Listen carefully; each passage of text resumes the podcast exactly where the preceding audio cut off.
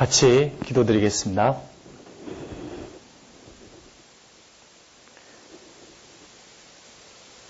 자비로우신 우리 아버지 하나님, 감사합니다.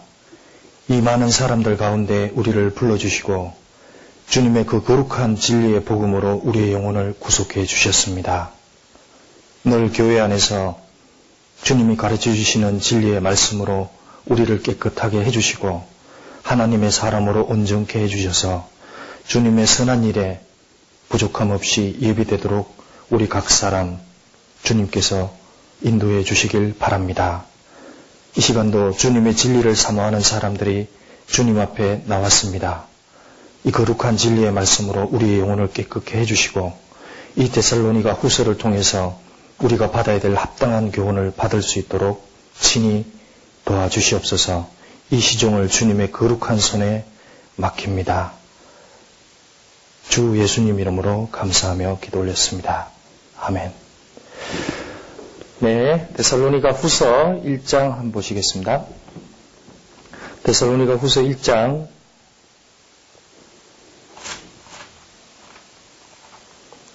데살로니가 후서 1장 3절 4절 제가 읽어보겠습니다. 데살로니가 후서 1장 3절 4절입니다. 예, 찾으시면 제가 읽어보겠습니다. 형제들아, 우리가 너희를 위하여 항상 하나님께 감사할지니 이것이 당연하면 너희 믿음이 더욱 자라고 너희가 다 각기 서로 사랑함이 풍성함이며 그리고 너희의 참는 모든 핍박과 환란 중에서 너희 인내와 참음을 인하여 하나님의 여러 교회에서 우리가 친히 자랑함이라. 예, 거기까지입니다. 예, 반갑습니다. 어, 지난달에 데살로니가 전서에 대해서 어, 공부를 했습니다. 어, 오늘은 데살로니가 후서에 대해서 어, 배워보도록 하겠습니다. 어, 이 데살로니가 후서를 정리하면서 제가 느낀 것은 어, 참으로 교회 안에서 주님이 가르쳐 주신 지혜 그리고 말씀의 지식이 어, 너무나 지혜롭고 또 감사하고 정확하다는 것을 새삼 느껴봤습니다. 아, 또 3장밖에 안 되는 데살로니가 후서 이 서신서지만 공부를 하면서 하나님의 말씀이 참으로 경이롭고 놀랍고 오묘하다는 것을 새삼 많이 경험하면서 어, 준비하는 과정 속에 주님께 감사했습니다. 모든 지혜와 모든 가르침이 주 안에, 교회 안에 있다는 것이 더욱 마음에 새겨졌고, 그래서 교회 안에서 제가 겸손할 수밖에 없고, 모두가 다 주님의 능하신 손 아래 겸손해야 된다. 이런 생각이 들었습니다. 어, 내용이 좀 어, 길기 때문에 제가 유인물을 만들어서 두었습니다. 어, 보시면서 읽으시면 어, 보시면 한 참조가 될 것입니다. 혹시 없으신 분은 나중에 인터넷 어, 아카데미에 저 파일을 올려둘 겁니다. 개인적으로 출력해서 꼭 한번 읽어보시길 권합니다. 어, 먼저 본 데살로니가 후서의 저자는 사도 바울입니다. 왜냐하면 그 1장 1절에 바울과 실로아네 와 디모데는 이렇게 얘기를 하면서 어, 바울과 실로아노와 디모데가 함께 있으면서 어, 바울이 이 서신서를 기록을 했습니다. 그래서 바울 서신서의 총 14권 중에 가장 먼저 기록한 서신서가 데살로니가 전서 그리고 후서 이렇게 예, 얘기할 수 있습니다. 아, 데살로니가 전서는 재림에 대한 확신과 위로를 주는 서신이고 이 데살로니가 후서는 재림에 대한 그릇된 교훈을 바로잡기 위해서 기록한 서신입니다. 어, 먼저 위치를 한번 살펴보고 그리고 어, 지금 현재의 데살로니가 시를 한번 잠깐 보도록 해보겠습니다. 화면 잠깐 보시죠. 여기 보이는 어, 이 장면이 지금 이제 그리스 지역인데 예전에 예, 마케도니아 그리고 아가야 지역이 이렇게 구분이 됐었습니다. 이 지역이 데살로니가 지역입니다. 어, 그래서 어, 이것이 동서양 연결하는 교통의 확충지이고 또 중심지였습니다. 당시에는 인구가 20만 명이나 되는 대도시였습니다. 그래서 마케도니아 지역 제1의 행정 수도였고 지금은 어, 여기 아테네 지역이 있는데 이 아테네 지역 다음으로 인구가 많은 도시다 이렇게 알려져 있습니다. 그래서 어, 초기 교회 시대가 지나갔기 때문에 수많은 교회 건물과 기념물 그리고 이런 유적들이 남아 있습니다. 어, 지금 현재 사진을 잠깐 보겠습니다. 이 항구 도시인 관계로 해변가에 이렇게 도시가 위치해 있습니다. 어, 높은 건물은 많지 않고 대개 해안 도시로서 이렇게 인구가 밀집되어 있습니다. 해안가에 있고요. 이런 도시의 유적들이 지금도 많이 남아 있습니다. 그래서 성당이라든가 교회 이런 유적들이 많습니다. 그리고 이 사진은 이제 한국에서 찍은 사람들인데 여기 사람들이 나와 있습니다. 이 사람들은 개인적으로 저랑 관계없는 사람들입니다. 잘 모르는 사람들입니다. 예. 그 먼저 이 데살로니가 쓰신서의 배경이 되는 전도 여정을 한번 살펴보겠습니다. 어, 여기가 보면 어, 이쪽 지역이 예, 지금 여기 화면에 빠져넣습니다. 어, 오른쪽 지역이 드로아 지역에 있었습니다. 그래서 바울사도께서 드로아에서 있을 때 환상이 나타납니다. 마게도냐 사람 하나가 그에게 청하여 가로되 이 마케도냐로 건너와서 우리를 도우라. 아, 그때 바울사도께서 그것을 그 환상을 보고 즉시 일행과 함께 이 마케도냐로 건너오게 됩니다. 아, 그때에 맨 처음 온 것이 네아폴리스 그리고 아폴로니아 아, 여기를 거쳐서 처음에 당도한 것이 여기 빌립보 지역입니다. 이 빌립보에서 어, 두아디라 성의 자주 장사인 루디아를 전도하게 됩니다. 그래서 이 빌립보에서 빌립보 교회가 시작을 합니다. 루디아 가정에서 복음이 전해지고 그리고 그 가정을 중심으로 계속해서 하나님의 말씀이 전거됩니다.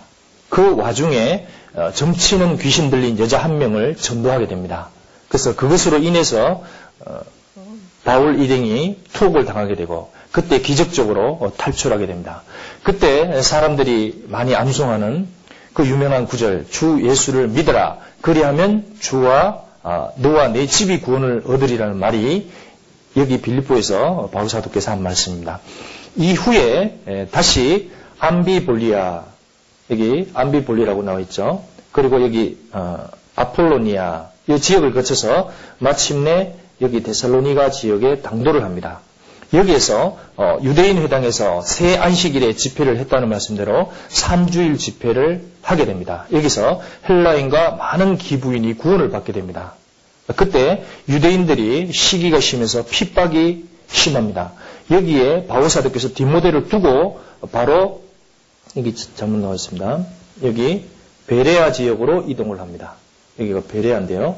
베레아 지역으로 이동을 해서 이 베레아 지역에서 전도를 합니다. 성경에서 어, 베레아 사람들은 데살로니가 있는 사람보다 더 신사적이어서 간절한 마음으로 말씀을 받고 이것이 그러한가 하여 날마다 성경을 상고하므로 그 중에 믿는 사람들이 많고 또 헬라인 기부인과 남자가 적지 않게 권함을 받더라. 그래서 꽤 많은 사람이 이 베레아 지역에서 구원을 받게 됩니다.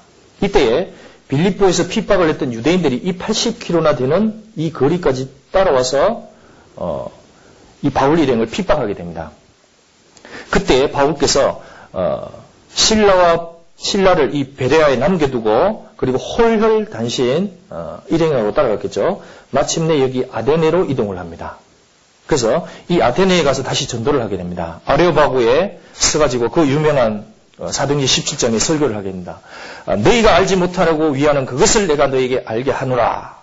그래서 우주와 그 가운데 있는 만유를 지으신 시께서는 이 천지의 주제신이 사람의 손으로 지은 전에 계시지 아니하시고 또 무엇이 부족한 것처럼 사람의 손으로 섬김을 받으시는 것이 아니니 이는 만민에게 생명과 호흡과 만물을 친히 주시는 자이십니다. 하면서 그 유명한 사도행전 17장에 설교를 합니다. 이때 몇 사람이 구원을 받고 바울을 따라다니게 됩니다. 마침내 어, 이 빌립보에 있었던 신라와 그리고 어, 어, 빌립보에 있었던 디모데와 신라가 이제 마침내 합류를 합니다. 그때 데살로니가 소식을 듣게 됩니다. 이때 바울 사도가 명령을 합니다. 내 아들 디모데야, 너는 데살로니가 교회로 가서 그 성도들을 다시 세워주고 여러 핍박과 환란 중에서 요동치 말게 하라. 그래서 다시 디모데를 파송합니다. 어디로 가냐면 이, 이 디모데는 여기 데살로니가 지역으로 가게 됩니다.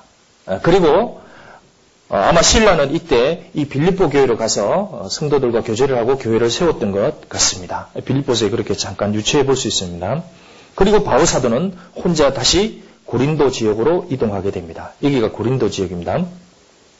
어, 여기에서 이제 전도를 하고 선교 계획을 짜서 복음을 전하기 시작합니다. 이때에 데살로니가 있던 디모데와 그리고 빌립보에 있던 신라가 함께 합류를 하게 됩니다.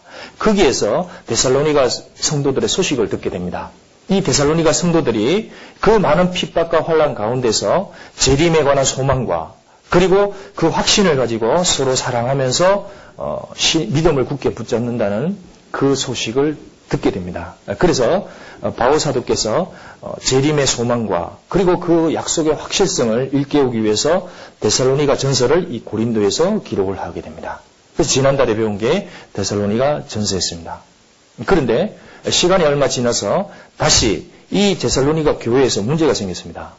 아, 주님이 재림한다는 소식을 듣고 사람들의 마음이 흔들렸고 심지어 사람들 중에 이미 주님의 재림이 임했다고 가르치면서 예, 핍박과 환란이 시작되니까 일을 할 필요가 없다.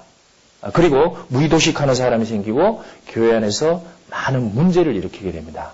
이때에 바울사도께서 어, 그러한 잘못된 재림관 그리고 규모 없는 생활을 훈계하기 위해서 이 데살로니가 후서를 이 고린도에서 기록을 하게 됩니다. 아, 그것이 오늘 배울 데살로니가 후서입니다. 그래서 어, 전서는 5장까지 기록이 되어 있는데 후서는 3장까지 기록이 되어 있습니다. 어, 짧게 그 주제를 한번 보면 데살로니가 후서 1장은 바울 사도께서 3주간 전도해서 이 교회에 대한 박해가 계속 시작됐습니다.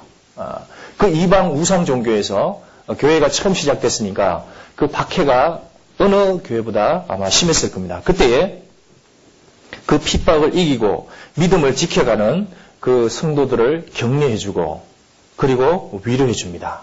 아, 그리고 이렇게 환란을 받는 것이 우리가 구원을 받았다는 확실한 증거가 되고 이렇게 핍박하는 사람들은 우리가 당하는 이 환란과 비교할 수 없을 만큼 엄청난 하나님의 심판을 받게 된다는 증거가 여러분이 당하는 환란입니다.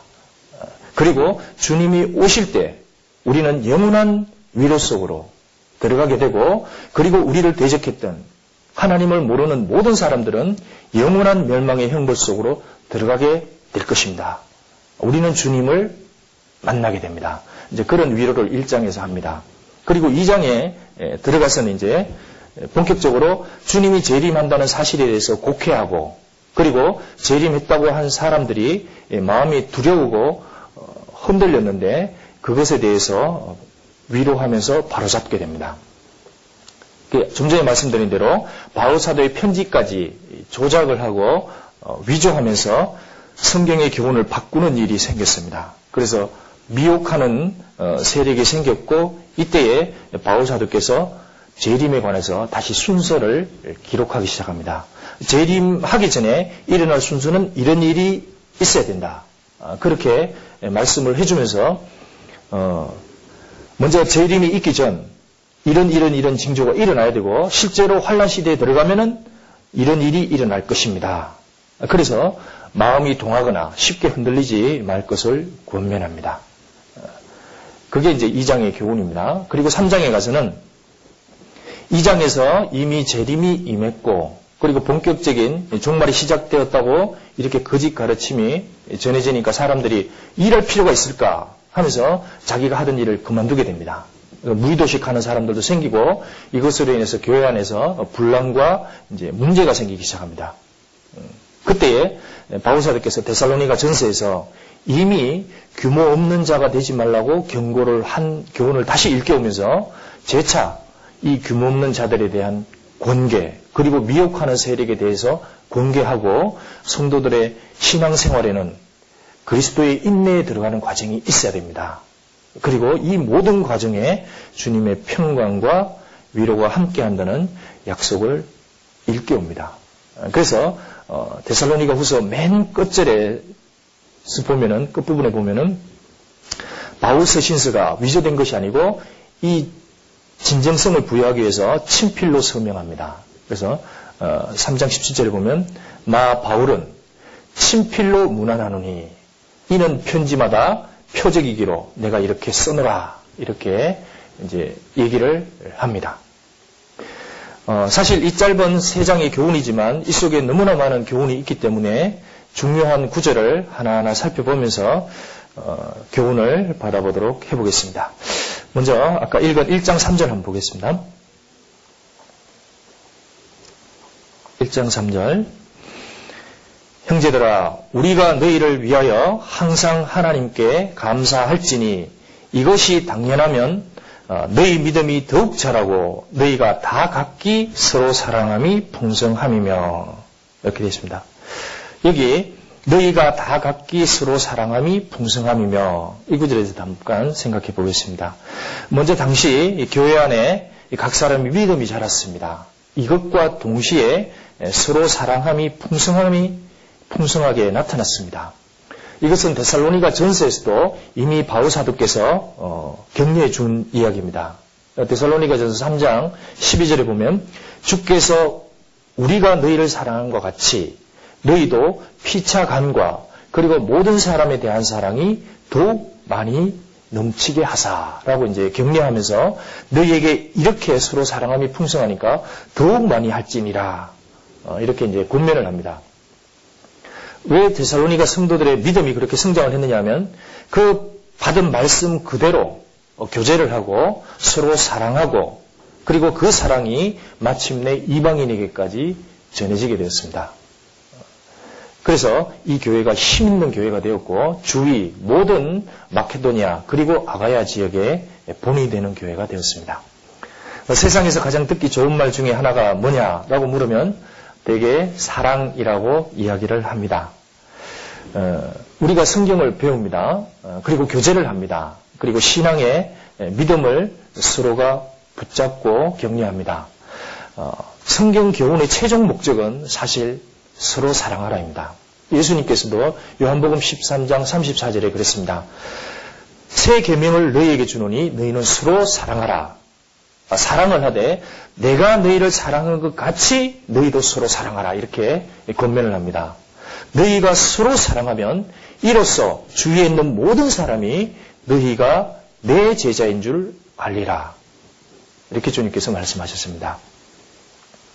마찬가지일 겁니다. 신앙의 시작은 사랑으로 시작을 하고 어, 신앙의 끝내는 것도 사랑으로 끝내야 됩니다. 그리고 궁극적으로 외부로 복음이 전해지기 위해서 가장 큰 영향력은 사랑일 겁니다. 그래서 진정한 사랑을 나타내주면 사람 마음이 움직입니다. 그리고 그 사람들이 참으로 이 사람들이 그 보이지 않는 하나님의 제자이구나 라는 것을 우리의 행실을 통해서 드러내 보이게 될 겁니다. 그래서 사랑은 시작은 오래 참음으로 시작합니다. 그리고 어, 신앙생활도 오래 참음으로 진행이 되고 맨 마지막 소망 가운데 오래 참음으로 사실 결론이 날 겁니다. 이 데살로니가 후서는 권면의 서신입니다. 그런데 이 서신의 내용을 보면 1장에서 먼저 믿음에 대해서 칭찬을 합니다. 그리고 2장, 3장에 가서 어, 교정과 권면의 말씀을 덧붙입니다. 어, 이런 걸 보면은 바울 서신서의 모든 바탕에 자신도 사랑을 가지고 서신서를 기록하지 않았나라는 생각이 듭니다. 우리가 교회 생활할 때 가장 먼저는 사랑을 가지고 사람들을 공감해주고 들어주고 어, 그들의 형편에 대해서 격려해주는 자세가 먼저 있어야 될 겁니다. 그리고 나서 그 공감을 바탕으로 성도들의 신앙을 붙들어주고 어, 그리고 위에는 어, 위해주는 그 서로 사랑하는 그런 과정이 있을 수 있을 것입니다. 이 바울 사도께서 고린도전서 16장 맨 끝에 근면을 합니다. 깨어서 믿음에 굳게 서서 남자답게 강건하여라. 그 말씀은 굉장히 강해 보입니다. 깨어 있으라. 믿음에 굳게 서라. 누워 있지 마라. 그리고 남자답게 강건하여라. 그 구절을 고린도서 16장 13절에 얘기합니다. 그리고 그 다음 말씀을 붙입니다. 이 모든 일을 너희 사랑으로 행하라. 이렇게 말을 합니다. 왜 모든 교회 일에 믿음의 바탕에 사랑이 있어야 된다고 얘기를 할까요? 더군다나 교회 안에서 서로 사랑함이 너무 중요하다고 일깨웁니다.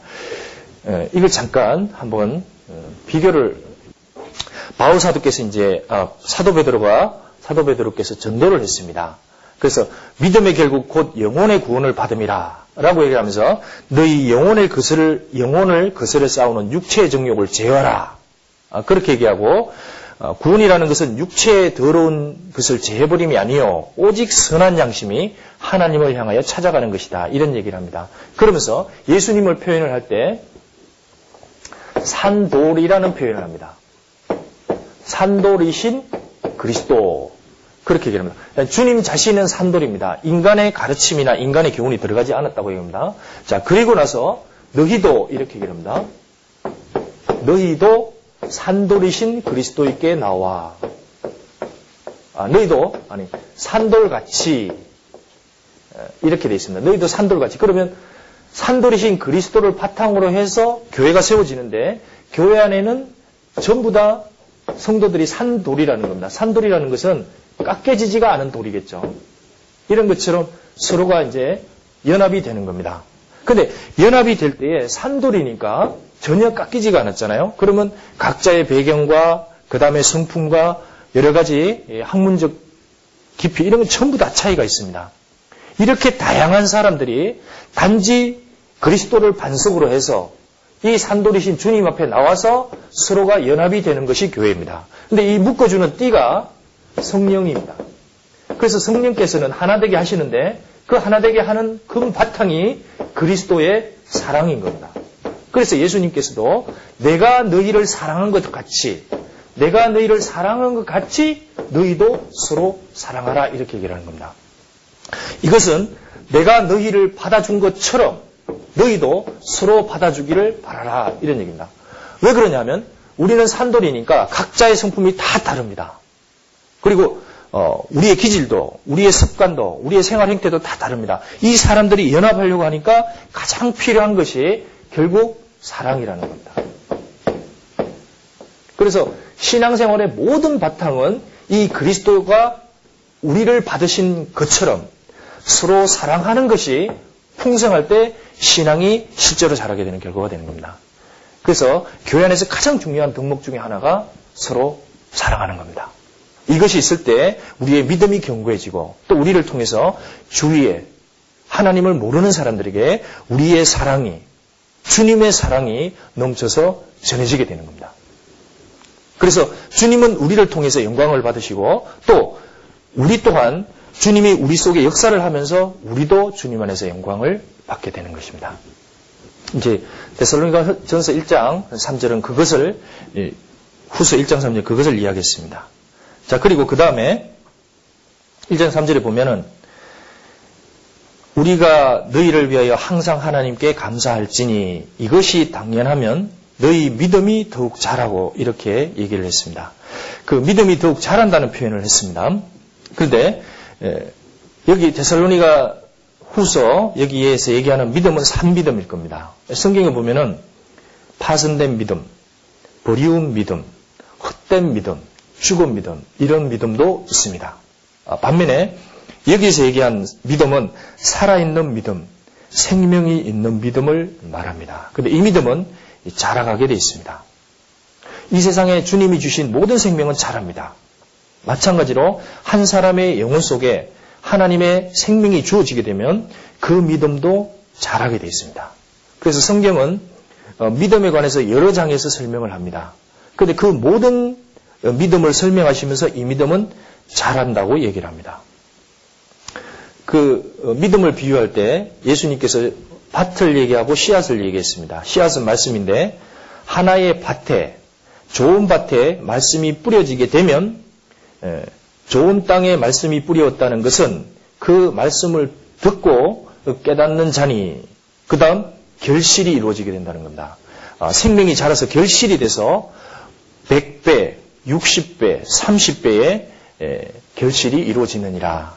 이렇게 주님께서 마태복음 13장, 어, 마가복음 4장, 누가복음 8장 이렇게 교훈을 기록했습니다. 어, 신앙은 성장을 하는데 우리가 믿음장 하면은 히브리서 11장을 말할 수 있습니다. 그 히브리서 11장도 성령의 감동으로 기록을 냈기 때문에 그 인물들의 믿음을 보면서 하나님께서 믿음에 관해서 설명을 했습니다. 잠깐 화면 보시죠. 어, 히브리스 11장의 믿음, 맨 처음 나오는 이 믿음이 아벨의 믿음입니다. 우리는 아벨을 얘기할 때 의롭다함, 피해 속죄로 의롭다 하는 그 믿음을 얘기를 합니다. 그리고 아벨 다음에 나오는 믿음이 에녹의 믿음입니다. 에녹은 어, 수백 년간 하나님과 동행한 사람으로서의 믿음이 등장합니다. 자, 그리고 나서 이 다음에 나오는 믿음이 노아의 믿음입니다. 노아는 어, 하나님을 경외함으로 방주를 예비하여 그 식구를 구원하였으니 이렇게 얘기를 하면서 실질적으로 사람의 영혼을 건지기 위해서 역사를 이루고 고난받는 삶을 나타냅니다. 그리고 나서 나오는 인물이 아브라함의 믿음입니다. 자, 아브라함의 믿음은 행인과 나그네라 그랬습니다. 저희가 나온 바 본향을 사모하였으면 돌아갈, 돌아갈 기회가 있었으려니와 이제는 더 나은 본향을 사모하니 곧 하늘에 있는 것이라. 이렇게 얘기하면서 나그네와 행인의 믿음을 보여줍니다. 그리고 어, 그 다음에 나오는 중요한 인물의 믿음이 모세의 믿음입니다. 자, 모세는 어, 성경에 보면 상급을 바라보고 자신의 모든 걸 다 버린 인물로 나옵니다.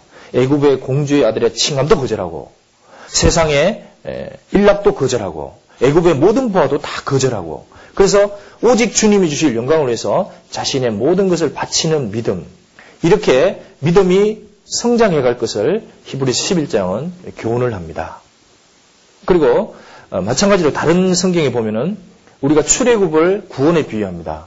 어, 출애굽을 하는 것이 어린 양의 피로서 내속을 받고 그리고 홍해에서 탈출을 하면서 이 과정을 통해서 어, 대속과 그리고 침례, 홍해 탈출은 침례를 표시하는데 이 세상과의 이별을 이야기합니다.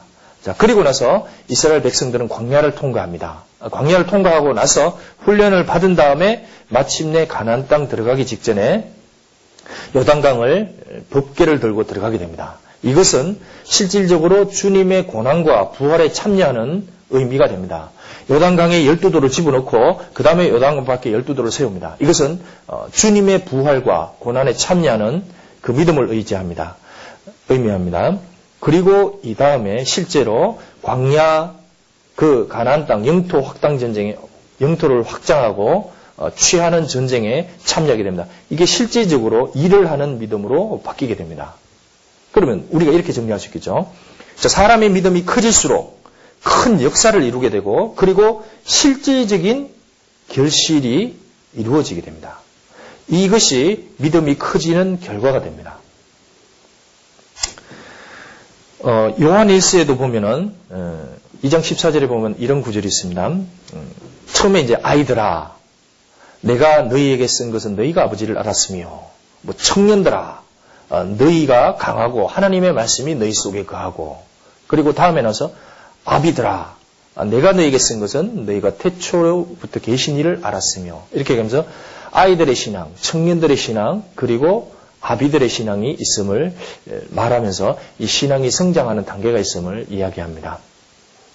어, 성경에서 어, 보면은 되게 신앙이 어릴 때는 주님이 주신 은혜, 주님이 주신 은사 그런 것을 귀하게 여깁니다. 아, 그러나 신앙이 자란 다음에는 그 은사보다 그리고 그 선물을 주신 주님 자신을 더 귀하게 여기게 됩니다.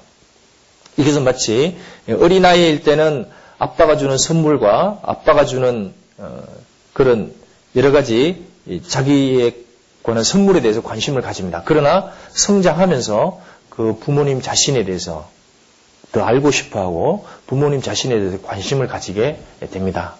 어, 이것도 마찬가지일 겁니다. 성경에 그러면서 신앙을 잘한다 이렇게 표현을 했는데 골로새서 1장이 그것을 잘 설명합니다. 한번 보겠습니다. 골로새서 1장 9절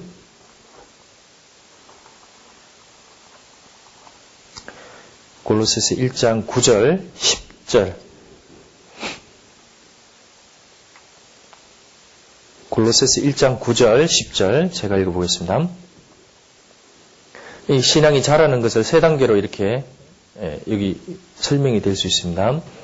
이로써 우리 듣던 날부터 너희를 위하여 기도하기를 그치지 아니하고 구하노니 너희로 하여금 모든 신령한 지혜와 총명에 하나님의 뜻을 아는 것으로 채우게 하시고 주께 합당히 행하여 범사에 기쁘시게 하고 모든 선한 일에 열매를 맺게 하시며 하나님을 아는 것에 자라게 하시고 여기 이렇게 돼 있죠. 맨 처음에는 어, 너희로 하여금 모든 신령한 지혜와 하나님의 뜻을 아는 것으로 채우게 하시고 어, 첫 번째는 하나님의 뜻을 아는 것이 있고요. 그리고 나서 주께 합당히 행하여 범사에 기쁘시게 하고 그리고 모든 선한 일에 열매를 맺게 하시며 하나님을 아는 것에 자라게 하시고 예, 그래서 신앙의 첫 번째는 어, 우리의 마음 속에 우리의 심령 속에 하나님의 지혜와 총명 속에서 하나님의 말씀을 배우면서 하나님의 뜻을 아는 것을 가득히 채워야 됩니다.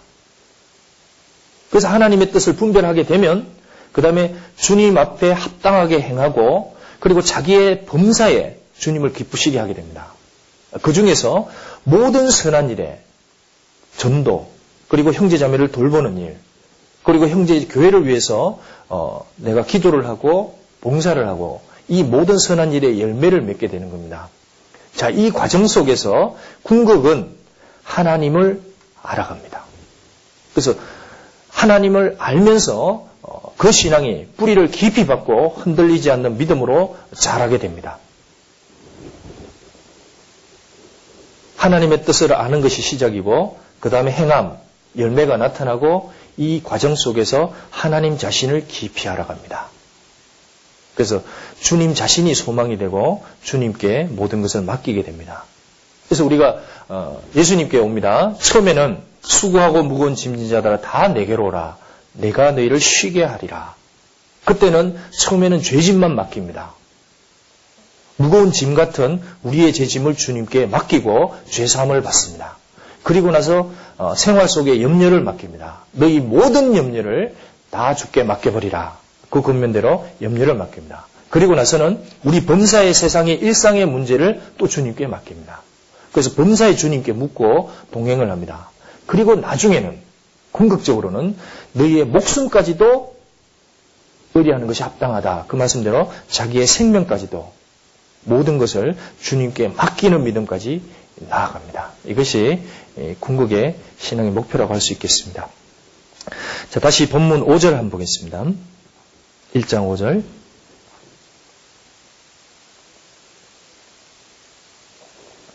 일장 4절에 보시면 이제 이렇게 권면을 합니다.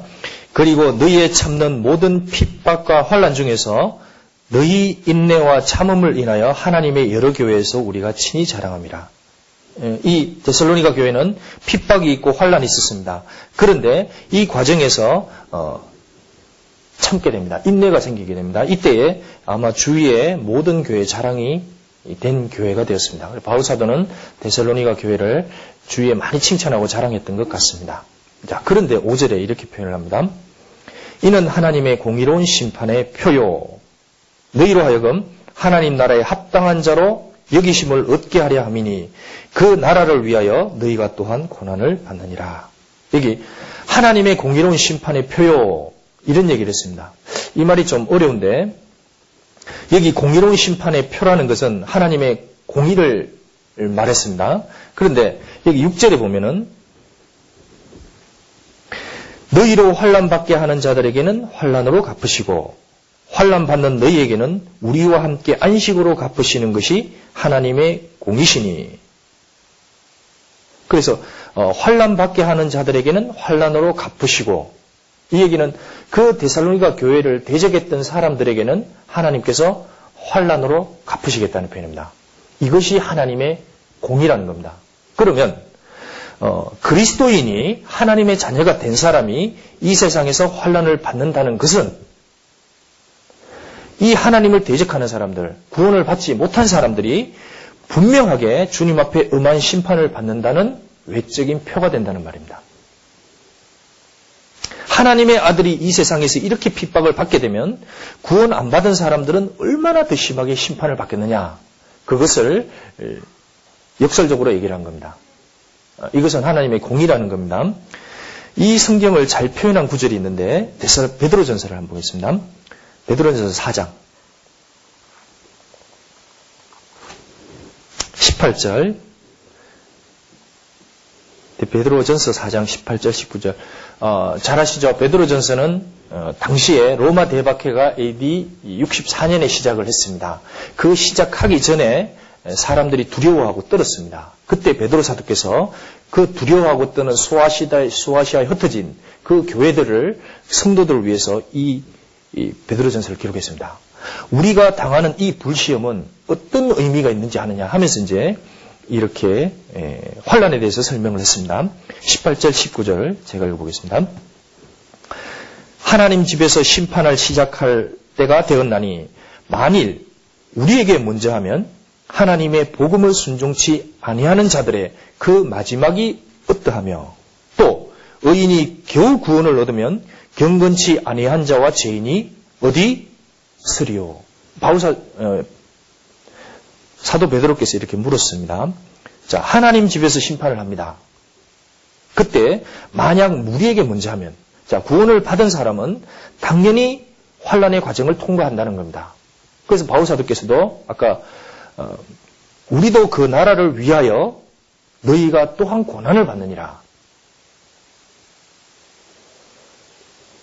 그래서 베드로 사도도 우리에게 먼저 고난을 당하는 일이 벌어지면 그러면 하나님의 복음을 순종치 아니한 사람 그 마지막은 어떠하겠으며 그리고 의인이 겨우 구원을 얻어서 이 세상에 마치게 되면 그러면 경건치 아니한 사람 죄인 이게 악한 사람들이죠 어디서리요 그러니까 하나님 앞에 가면 설 자리가 없다는 겁니다. 무자비한 심판이 기다리고 있다는 예고입니다.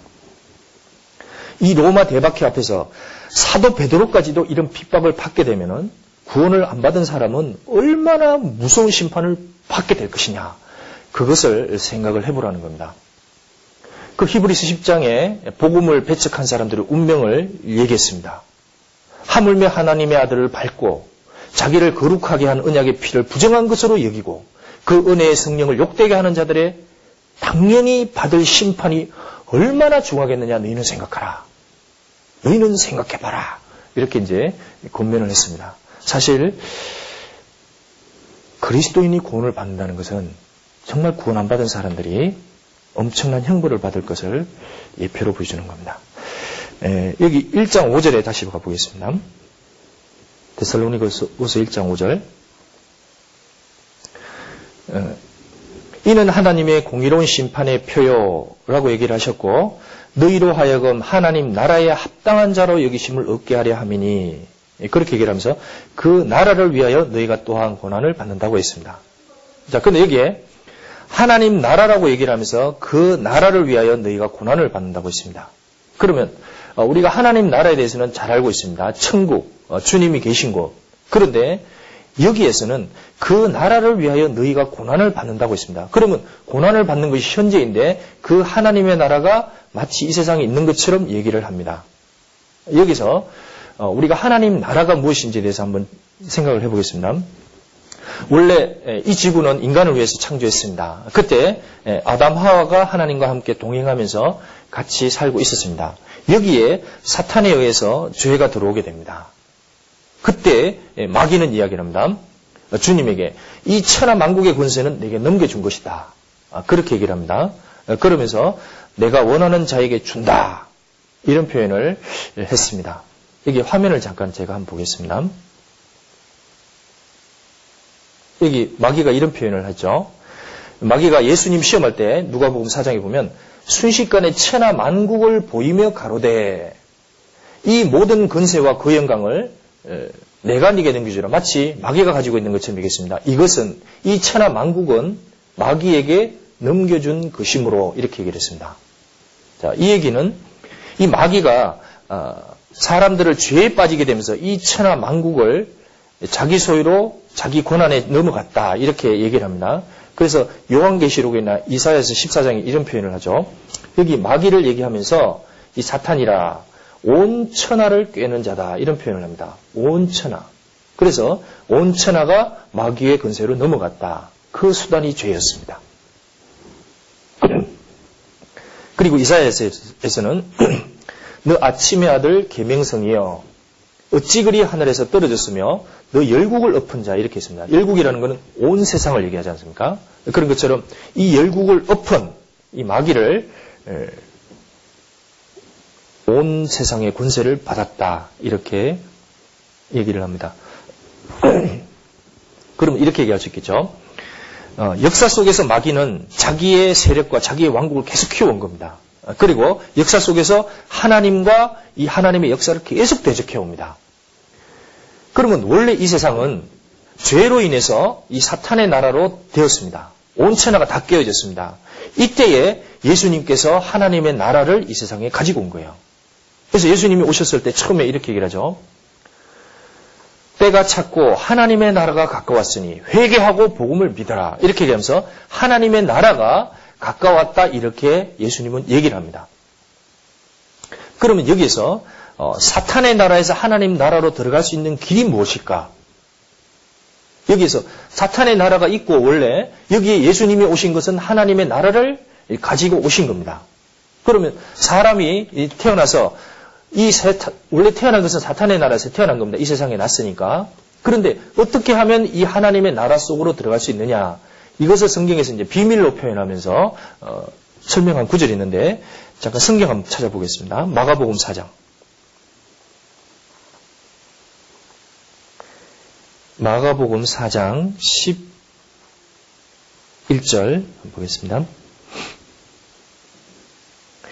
여기 예, 하나님 나라의 비밀 이렇게 얘기를 하면서 어, 설명을 했습니다. 마가복음 4장 11절 읽어보겠습니다.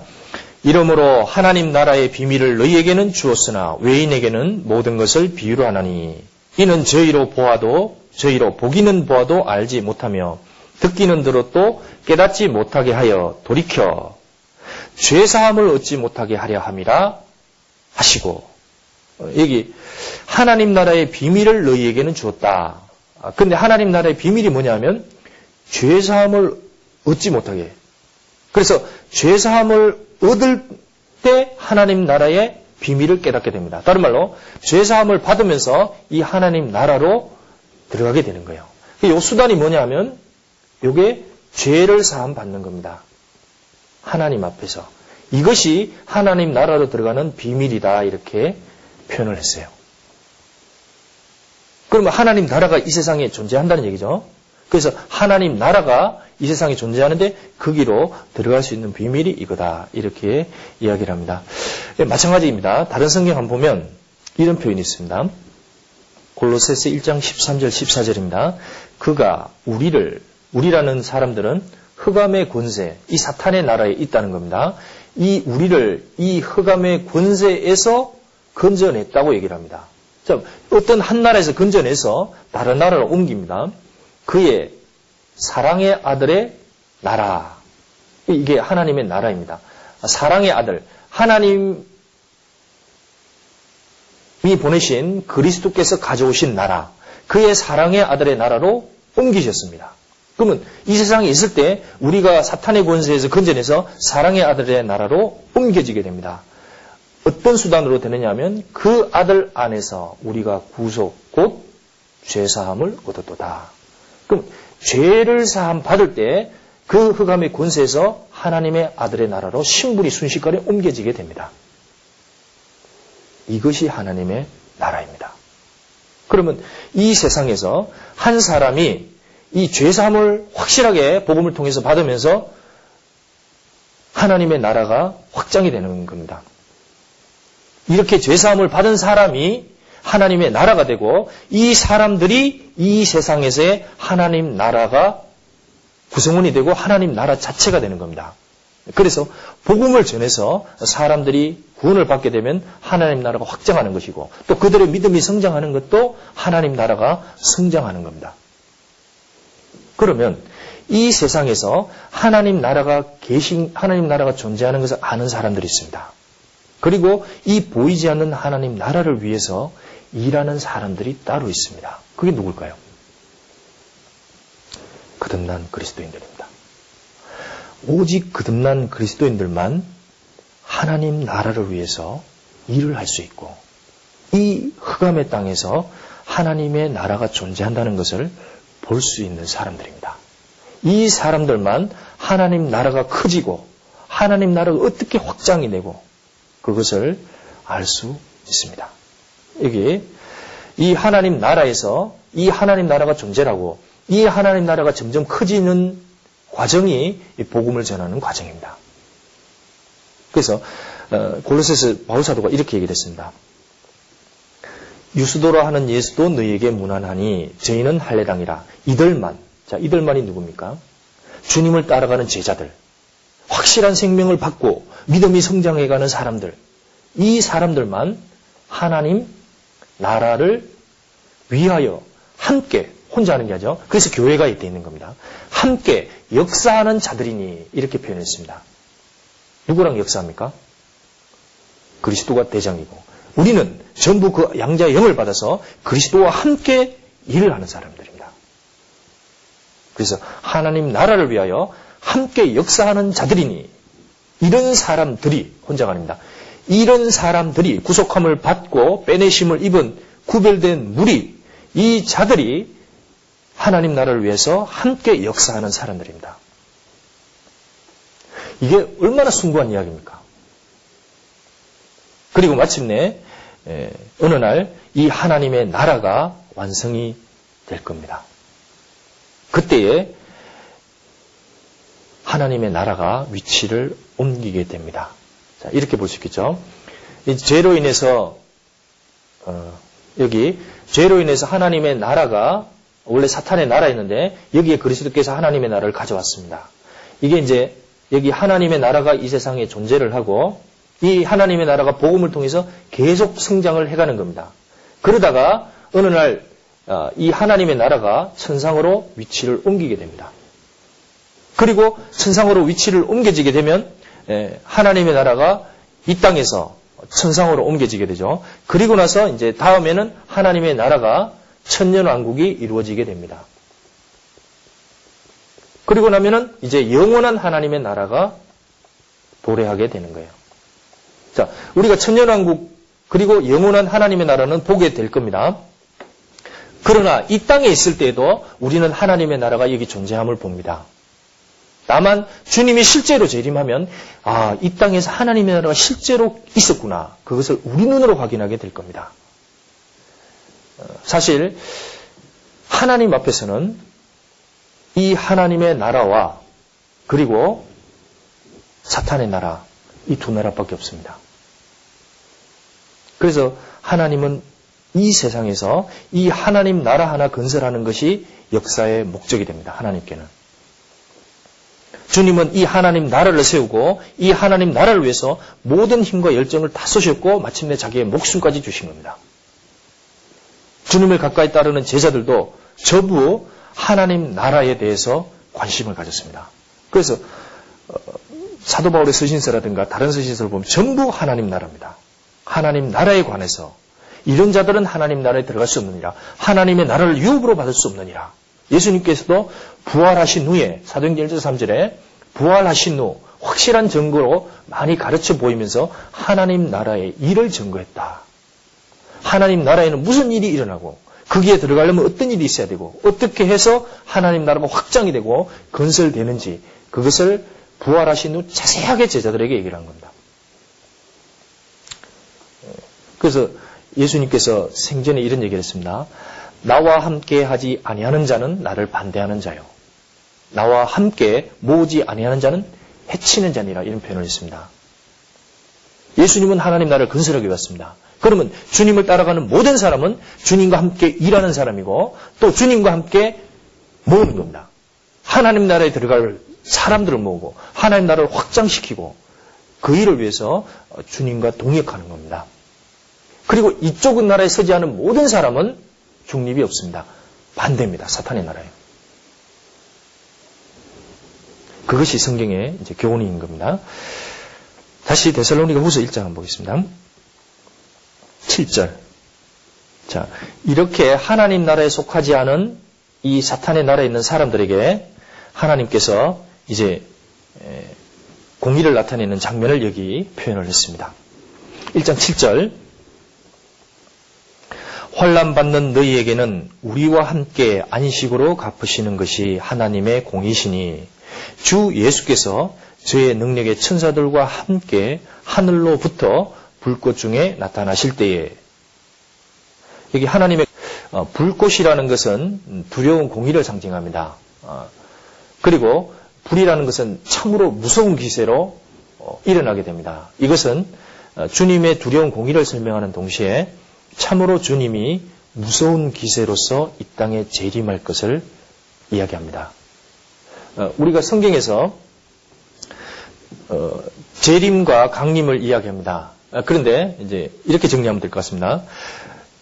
데살로니가 전서 4장에 보면 이제 공중에 강림하는 장면이 나옵니다.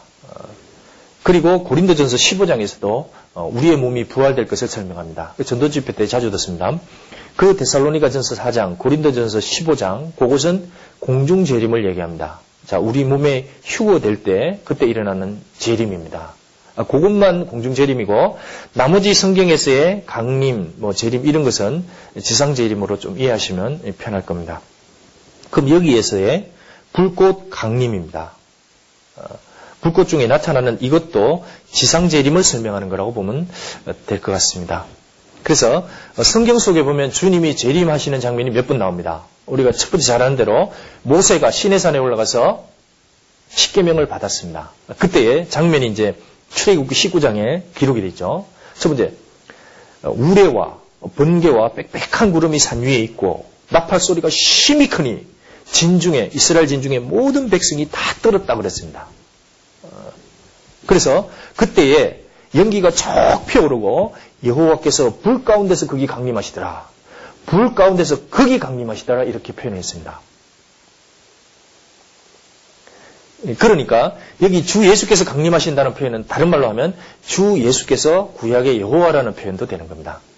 그러니까 그 구약의 불꽃 가운데서 강림했던 이스라엘 백성에게 내려왔던 그 여호와께서 사실은 다시 불꽃 중에 구원을 받지 않은 사람들에게 강림할 것을 표현했습니다. 그때에 모세의 반응이 있었습니다. 모세가 이렇게 얘기합니다. 그 보이는 바가 이렇게 무섭기로 내가 심히 두렵고 떨린다. 이렇게 히브리스 12장에 자기의 간정을 썼습니다. 어, 사실 주님이 재림하는 장면은 상상을 초월하는 장면이 될 겁니다. 아무도 그 앞에 설 수가 없습니다. 어, 말로 들었던 여호와, 우주를 창조하신 하나님, 두려우신 분, 그분이 사실 인간의 눈앞에 실제로 드러나게 됩니다. 보입니다. 그때에 아무도 못 씁니다. 그 성경은 누가 쓰리요? 누가 하나님의 공의 앞에 설 수 있느냐? 이렇게 계속 질문을 던집니다. 이 주님이 재림하는 장면을 성경에 여러 표현을 기록해 놨습니다. 근데 말라기서를 한번 보겠습니다. 말라기서가 불 가운데 등장하는 주님의 재림의 장면을 기록했습니다. 말라기서 3장 먼저 한번 보겠습니다.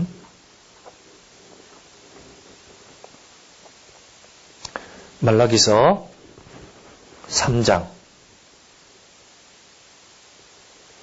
2절 여기 주님이 지상 재림하는 장면을 기록했습니다. 말라기서 3장 2절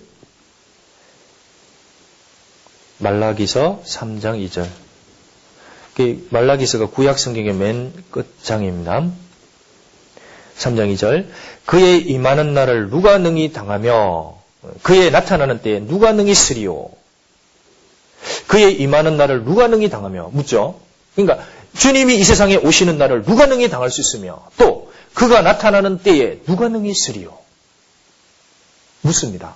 아무 인간도 이 주님 앞에 설 수 없다는 겁니다. 그는 여호와는 금을 연단하는 자의 불과 표백하는 자의 잿물과 같으리라. 금을 연단하는 불은 그 다 녹이는 불입니다. 그리고 표백하는 자의 잿물은 모든 것을 다 녹여버립니다. 표백이라는 걸다 지워서 없애버리잖아요. 그러니까 이렇게 우리가 상상할 수 있는 말로 세상에 있는 물질로 하나님의 재림을 표현한 겁니다. 그리고 뒤에 말라기서 4장 1절 한번 보시죠. 똑같은 표현인데. 4장 1절. 이것도 재림의, 지상 재림의 장면입니다. 4장 1절. 망군의 여호와가 이르노라. 보라. 극렬한 풀무불 같은 날이 이르리니 교만을 행하는 자와 악을 행하는 자는 다 촉에 같을 것이라. 그 이르는 날이 그들을 살라와 그 뿌리와 가지를 남기지 아니할 것이로되. 극렬한 풀무불 같은 날입니다. 풀무불은 이 세상에서 쇠를 녹이는 불입니다. 가장 뜨거운 불이에요. 그래서 예수님께서도 지옥을 얘기하면서 풀무불이라고 그랬습니다. 그때 천사가 와서 어, 악인을 갈라내 풀무불에 던져 넣으리니 그렇게 얘기하면서 지옥을 풀무불로 표시했는데 여기도 극렬한 풀무불 같은 날이라고 그랬습니다. 그런데 두 가지 교만한 자와 자, 하나님이 없다 하는 자, 하나님을 모르는 자들, 그리고 악을 행하는 자. 이 악이라는 것은 궁극으로 복음을 대적하는 게 악입니다. 이 악을 행하는 자는 다 예외 없이 초계 같을 것이라. 초계는 볏집을 얘기합니다. 그 이르는 날이 그들을 살라 악인을 살라 그 뿌리와 가지를 남기지 아니할 것이로되. 우리가 불 하면 이제 대개 산불을 얘기합니다. 산이 산불이 이렇게 쑥 지나갑니다. 그래도 대개 뿌리와 가지는 남기지 않습니까? 그런데 이 불은 뿌리와 가지까지도 완전히 다 태운다는 거예요. 하나님의 완전하고 철저한 심판이 있을 것을 얘기합니다. 그래서 인간의 모습이 뭐 같이 되냐 하면 마치 그 풀문불, 뜨거운 쇠를 녹이는 풀문불 앞에 볏짚 덩이처럼 될 거라는 겁니다. 그대로 태워버리는 거예요. 얼마나 무섭겠습니까, 이것이? 그래서, 어, 사도 바울께서는 이것이 하나님의 공이다, 이렇게 얘기를 하는 거예요. 우리 같은 구원받은 사람도 이 세상에서 환란을 통과하고 고난을 통과하는데 구원을 받지 않은 사람들이 죽음을 건너갔을 때 얼마나 무서운 음미한 주님의 공의의 심판을 받게 될 것인가 생각해 보라 이렇게 고민을 합니다. 어, 초림하신 주님은 먼저 성령으로 세례를 주십니다. 그래서 어린 양으로 오신 주님을 만나야 됩니다. 그때에 내가 죄를 사함받을 때 구원의 보정으로 성령을 우리에게 주십니다. 그리고 이 세상에 태어나 이 약속의 성령을 받지 못한 사람은 이 재림하는 주님을 만나고 그때 불심판을 받게 돼요. 그래서 예수님께서 공생에 시작할 때 이런 표현을 했습니다. 여기 보시면 자, 그는 주님은 성령으로 너희에게 세례를 주실 것이요. 이걸 먼저 받아야 됩니다. 이게 초림의 주님이에요. 마태복음 3장 11절에 있는데 이 성령을 받아야만 공중에 강림하는 주님을 영광 중에 만나게 됩니다. 이 성령의 주님을 만나지 못할 때 모든 사람은 불로 주님 앞에 세례를 받게 된다는 표현입니다. 이 불은 재림의 주님으로서 강림하는 거예요. 그래서 성령으로 세례를 주시고 이 성령을 받지 못한 모든 사람에게는 불세례를 그 인생 속에 영원히 주시는 거예요.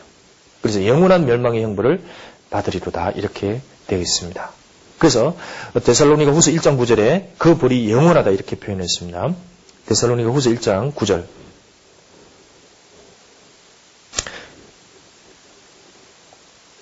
(1장 9절) 이런 자들이 자, 이런 자들이 예, 그 앞에 보면은 하나님을 모르는 자들과 주 예수의 복음을 복종치 않는 자들에게 형벌을 주시리니 이런 자들이 주의 얼굴과 그의 힘의 영광을 떠나 영원한 멸망의 형벌을 받으리로다.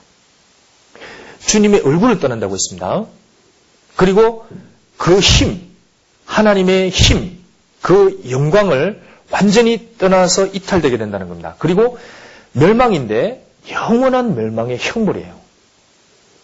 하나님이니까 하나님은 영혼 속에 계시니까 하나님이 주시는 형벌은 영원한데 이것은 완전한 멸망입니다. 그리고 철저한 멸망을 얘기를 한다는 겁니다. 우리가 여기 주의 얼굴을 떠난다고 했습니다. 그러면 어, 사람이 하나님의 얼굴을 볼 수가 없겠죠. 근데 역사 속에 또는 성경 속에서 어, 주의 얼굴을 대면을 하지는 않지만 본 사람 그리고 본 어, 존재들이 기록이 되어 있습니다. 어, 이사에서 6장에 보면 천사들이 나옵니다. 천사들은 그 여호와를 모셨었다고 표현되어 있습니다. 그 가까이서 이제 모셨었습니다. 근데 천사가 날개가 있는데 예, 여섯 날개라고 합니다. 근데 그들의 이 태도가 나와 있습니다. 먼저는 두 날개로 자기 얼굴을 가립니다. 천사들 얼굴을 가리고 또 두 날개로 그 발을 가립니다. 그러면 나머지 두 날개가 있는데 거룩하다, 거룩하다, 거룩하다, 만군의 여호와여.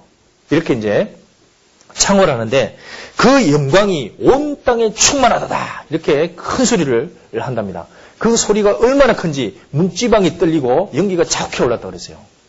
이것은 천사들이 항상 하나님 앞에 서면서 얼마나 주님의 영광이 거룩한지 그것을 실수 없이 계속 주님 앞에서 토한다는 표현입니다.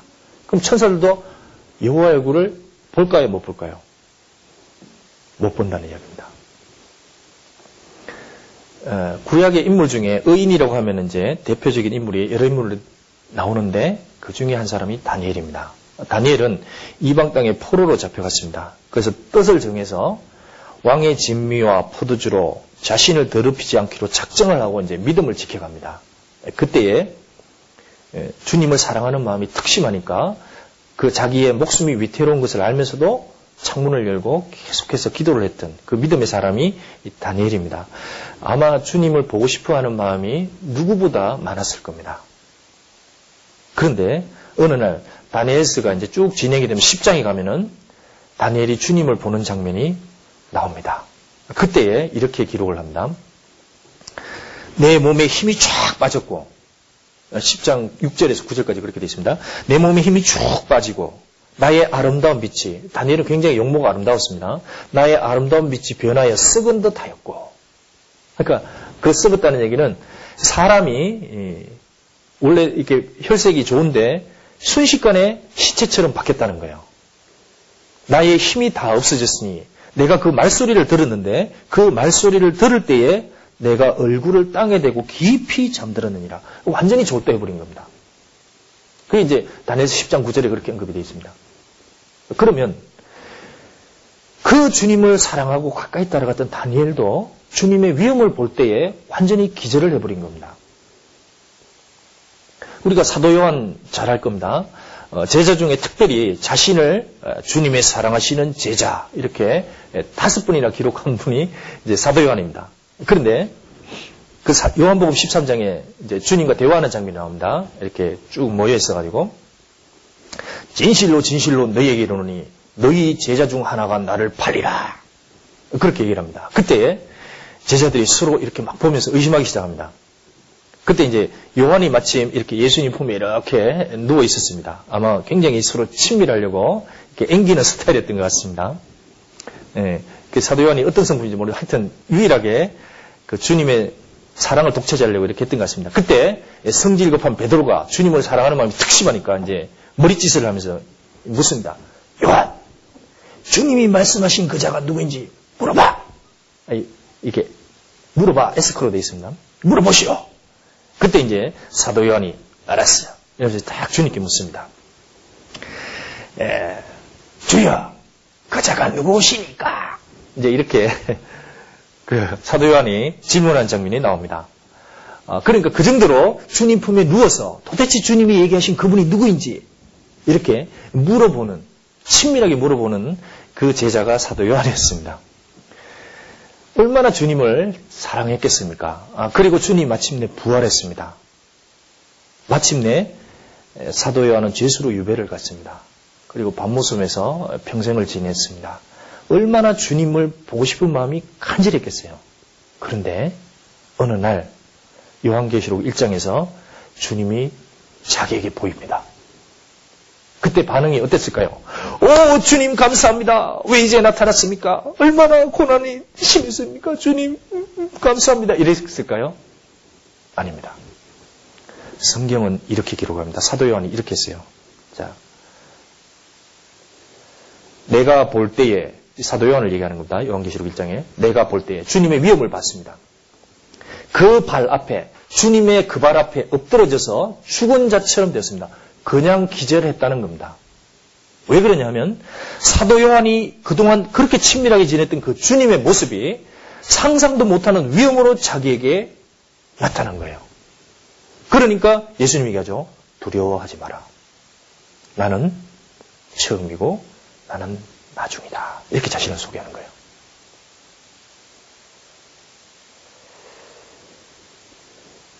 이때 사도 요한이 자기는 주님을 안다고 했지만 아마 그 재림하시는 주님 앞에서 너무나 놀랐을 겁니다. 그리고 그 주님이 앞으로 이 세상에서 벌어질 일곱 인, 일곱 나팔, 일곱 대접에 관한 재앙을 쫙 설명할 때 사도요한이 얼마나 두려웠겠습니까? 아마 그러면서 이 사도 요한은 무엇보다도 구원받았다는 것이 너무나 귀중한 사실임을 깨달았을 것이고 그래서 자기의 서신서에 계속 얘기하는 것이 서로 사랑해라. 사랑해라. 사랑하는 자들은 서로 사랑하라. 서로 사랑하라. 주께서 우리를 사랑하는 것이 너희도 서로 사랑하는 것이 마땅하도다. 우리가 서로 사랑하면 하나님의 사랑이 우리 안에 거하시고 이렇게 이제 계속 얘기를 하지 않았나 그런 생각이 많이 듭니다. 이 제자들도 이렇게 두려워했습니다. 하물며 거듭나지 못하고 하나님 앞에 서는 것은 원수가 되는 거예요. 그리고 그 주님 앞에서 두려워하고 떨리게 될 겁니다. 정말 성경 말씀대로 주님이 정확히 갈라냅니다. 거듭나지 않은 사람. 그리고 그들의 뿌리와 가지까지 남김 없이 완전히 심판을 내리십니다. 성경 다른 구절에는 보면 거듭나지 못한 하나님을 대적하는 모든 사람은 하나님의 눈앞에 쓰레기 같은 사람이 될 거라고 그랬어요. 그 표현이 근데 쓰레기 같이 될 겁니다. 실제로 성경은 그렇게 얘기를 합니다. 이 보세요. 이 스바니에서도 보면 내가 악인들을 진멸하는데 지면에서 멸절하리라. 멸절한다는 얘기는 아까 얘기한 대로 뿌리와 가지까지 남김없이 싹 멸절하는 거예요. 여호와의 말이니라. 주님이 이 약속 지키십니다. 자, 또 다른 성경에 보면 이사야 14장에 멸망의 비로 소재할 빗자루 아시죠? 묵청소할 때 빗자루 쓰지 않습니까? 그런 것처럼 멸망의 비로 소재하리라. 이 쓰레기 같은 사람들을 멸망의 비로 다 치우시겠다는 겁니다. 나 이렇게 하죠. 만군의 여호와의 말이니라. 반드시 이렇게 될 거라는 겁니다. 자, 다른 성경에 보면 주께서 모든 낙인을 이 세상에 남아 있는 모든 낙인을 찢기같이 버린다고 그랬어요. 찢기. 찢기 아시죠? 음식물 찌꺼기도 있고 또 쓰레기 찌꺼기도 있습니다. 그 찌끼처럼 미련 없이 주님 버리시겠다는 겁니다. 그래서 예수님께서 얘기했습니다. 알곡은 모아 곡관, 저 아름답고 어, 영광스러운 천국에 들어가는데 이 쭉정이들은 생명 없는 사람들은 꺼지지 않는 불에 태워버리겠다는 얘기입니다. 보세요. 여기서 악인을 뭘로 표현했냐면 어, 빗자루로 치운다고 얘기를 했고 그리고 찢기같이 표현한다고 그랬고 쭉정이라고 했습니다. 그러니까 이 전부를 너무나 처참하게 하나님 앞에 심판을 받게 될 것을 얘기합니다. 자, 그래서 이 믿음을 바로 가졌다는 것이 얼마나 중요한 이야기입니까? 그래서 1장 8절에 보면 이제 심판받는 자들 이렇게 돼 있죠. 데살로니가서 1장 8절.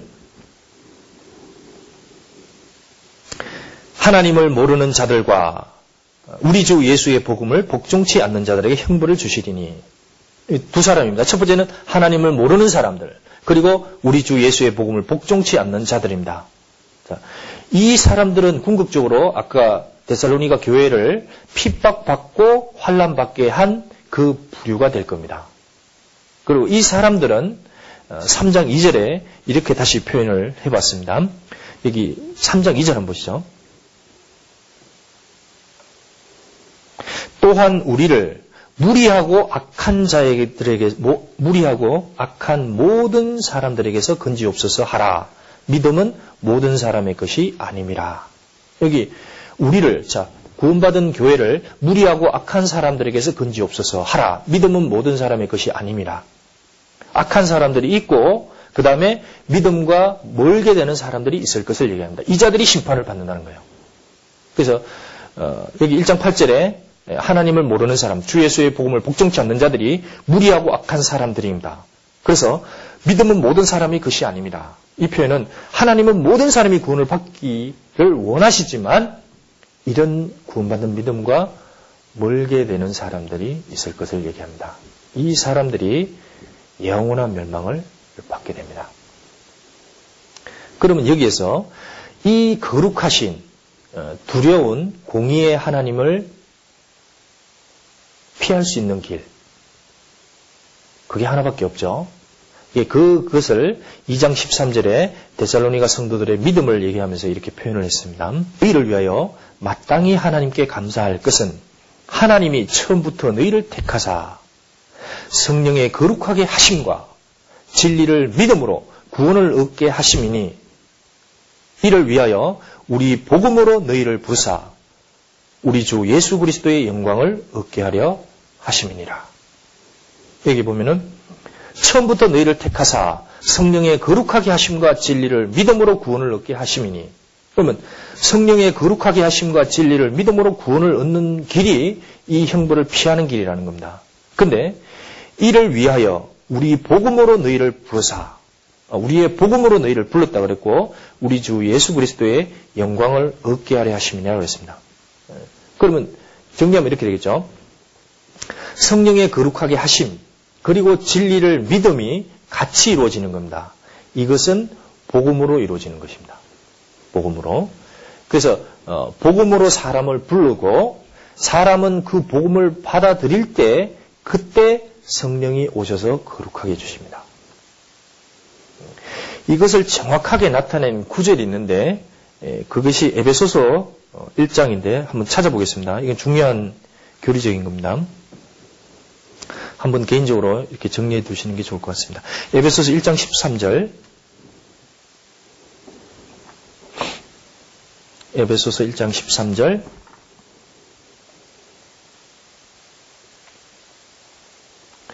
자, 같이 읽어보겠습니다. 에베소서 1장 13절 같이 읽겠습니다. 그 안에서 너희도 진리의 말씀, 곧 너희의 구원의 복음을 듣고 그 안에서 또한 믿어 약속의 성령으로 인치심을 받았으니 여기서 너희 구원의 복음을 듣고 자 먼저 들어야 되고 그 복음을 듣고 믿을 때 성령으로 인치심을 받습니다. 근데 이 성령이 약속의 성령입니다. 왜 약속이라고 하냐면 구약 성경 전부 다 많은 부분에서 그리스도를 보내주겠다고 약속했고 그 그리스도의 이루신 복음을 받아들이는 사람은 성령을 주시겠다고 했습니다. 이 약속의 성령으로 인치심을 받았으니 이게 성령의 내주를 얘기하는 겁니다. 여기서 구원의 복음은 뭐를 얘기할까요? 그게 그리스도의 피를 얘기합니다. 어, 그 복음이 1장 앞부분 7절에서 언급이 되어 있습니다. 7절 같이 읽겠습니다. 우리가 그리스도 안에서 그의 은혜의 풍성함을 따라 그의 피로 말미암아 구속 곧 죄사함을 받았으니 그러면 정리해 보면 어, 그리스도의 복음, 구원의 복음은 결국 그리스도의 피를 얘기합니다. 그러면 그 피를 믿고 죄사함을 받을 때 그때 성령이 우리 속에 들어오신다는 얘기입니다. 이것이 유일하게 하나님의 환란을 피하는 길이라는 겁니다. 이 이외에 다른 방법이 없습니다. 그래서 찬송가 있죠. 어, 예수로 나의 구주 삼고 성령과 피로써 거듭나니 이 세상에서 내 영혼이 하늘의 영광 누리도다. 이것이 나의 간증이요. 이것이 나의 찬송일세. 나 사는 동안 끊임없이 구주를 찬송하리로다.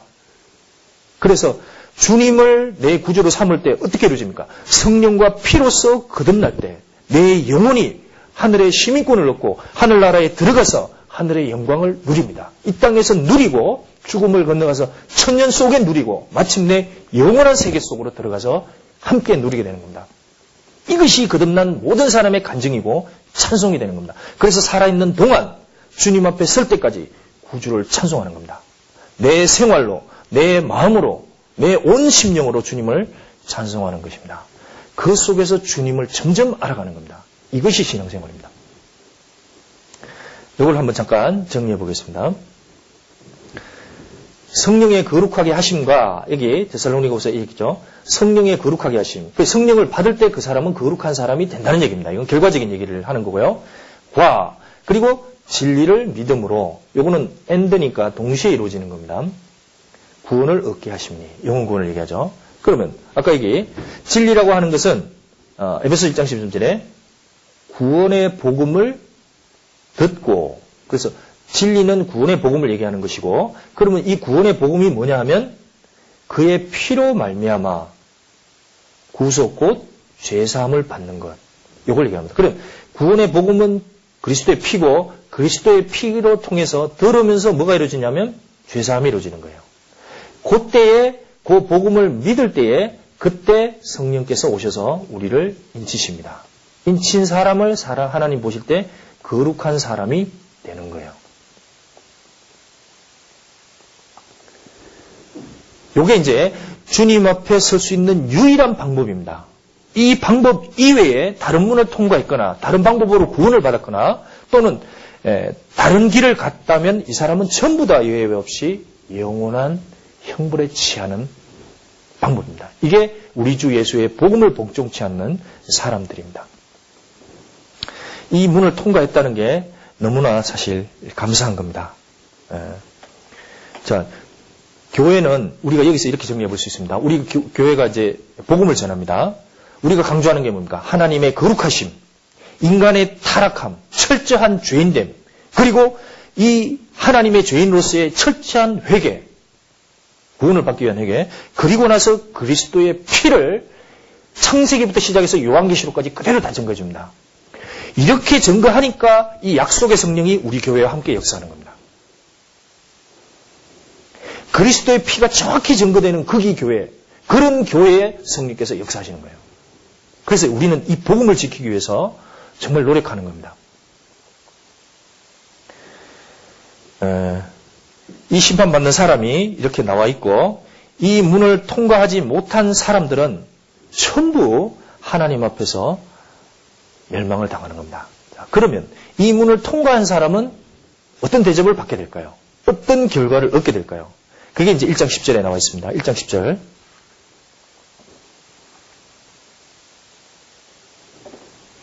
1장 10절. 같이 읽어보겠습니다. 그날에 강림하사 그의 성도들에게서 영광을 얻으시고 모든 믿는 자에게서 기 여김을 얻으시리라. 우리의 증거가 너에게 믿어졌습니다. 여기 예, 그날에 강림하사 모 그의 성도들에게서 영광을 얻으시고 자 성도들이 영광을 얻는다는 얘기는 성도들에게 찬양을 받을 거라는 겁니다. 그리고 모든 믿는 자 역대 모든 구원받은 성도들에게서 기이 여김을 얻으시라. 기이 여긴다는 것은 전부 놀라서 기절할 만큼 어, 반응이 생길 거라는 겁니다. 주님이 얼마나 의미하신지 그리고 그분이 얼마나 높은 분인지 알고서 입을 쩍 벌리면서 이제 경탄할 것을 말합니다. 우리도 너무 엄청난 장면을 보면 이제 와 기이 여기지 않습니까? 감탄을 하고 그런 현상이 일어날 것을 얘기합니다. 그리고 우리는 경탄을 하니까 주님의 얼굴을 볼까요, 못 볼까요? 주님의 얼굴을 보게 됩니다. 그래서 우리가 아는 대로 고린도전서 13장 12절에 보면은 우리가 이제는 거울로 보는 것처럼 희미하나 주님을 생각해도 희미합니다. 말씀을 깨달아도 사실 주님의 영광은 희미합니다. 그러나 그때에 주님이 오실 때에 얼굴과 얼굴을 대하여 볼 것이요 그랬습니다. 이제는 내가 부분적으로 하나 그때에 주님이 우리 눈앞에 나타날 때 주님이 나를 아신 것처럼 나도 온전히 알리라. 뭐랄까요? 주님의 영광, 주님의 위엄, 주님의 거룩함. 그분이 얼마만큼 위대하신 분인지 그때 알게 됩니다. 사람의 최고의 목표는 주님의 얼굴을 보는 거예요. 그 주님의 얼굴을 보는 장소가 천국입니다. 이제 천국 가서의 영광을 이렇게 표현했는데 요한계시록에 가면 사실 우리가 천국에 가서 어떤 반응을 할지가 이 기록이 되어 있습니다. 에, 여기 잠깐 한번 보시면 천국에 가서 네 가지 반응을 기록을 했습니다.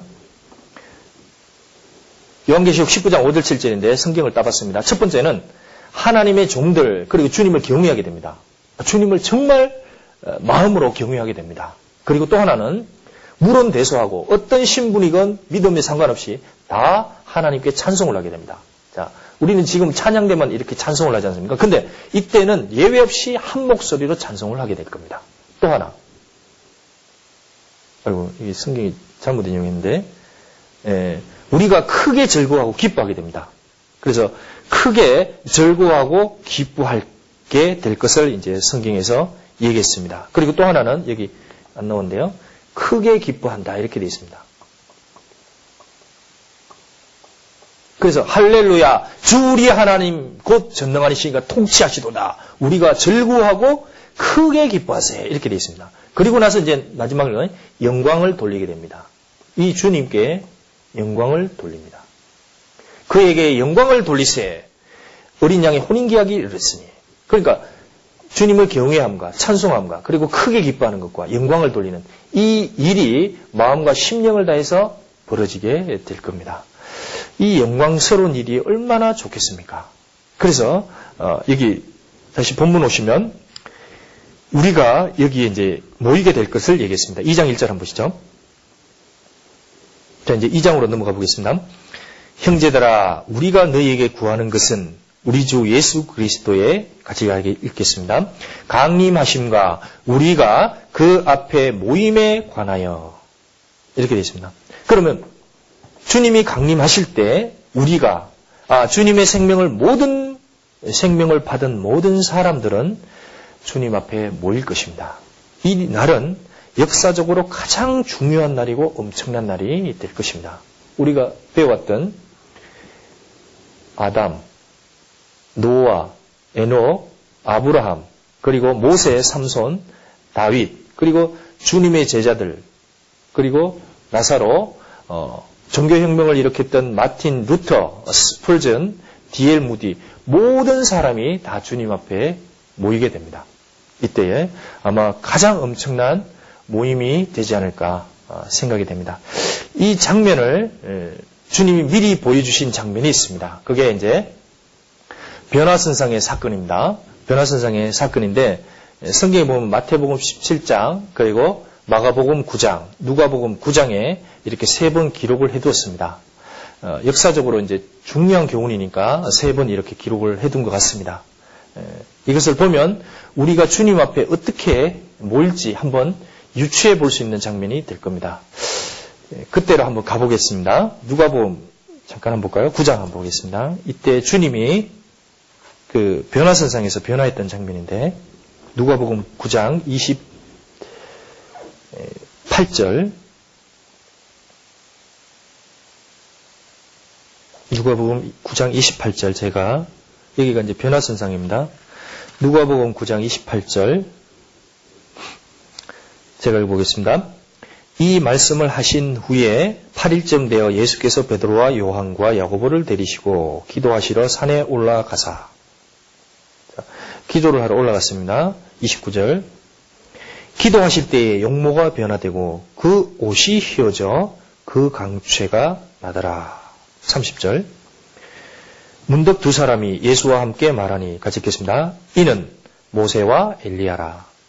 여기서 왜 제가 같이 읽었냐면 모세는 당시 1500년 이전 사람이었습니다.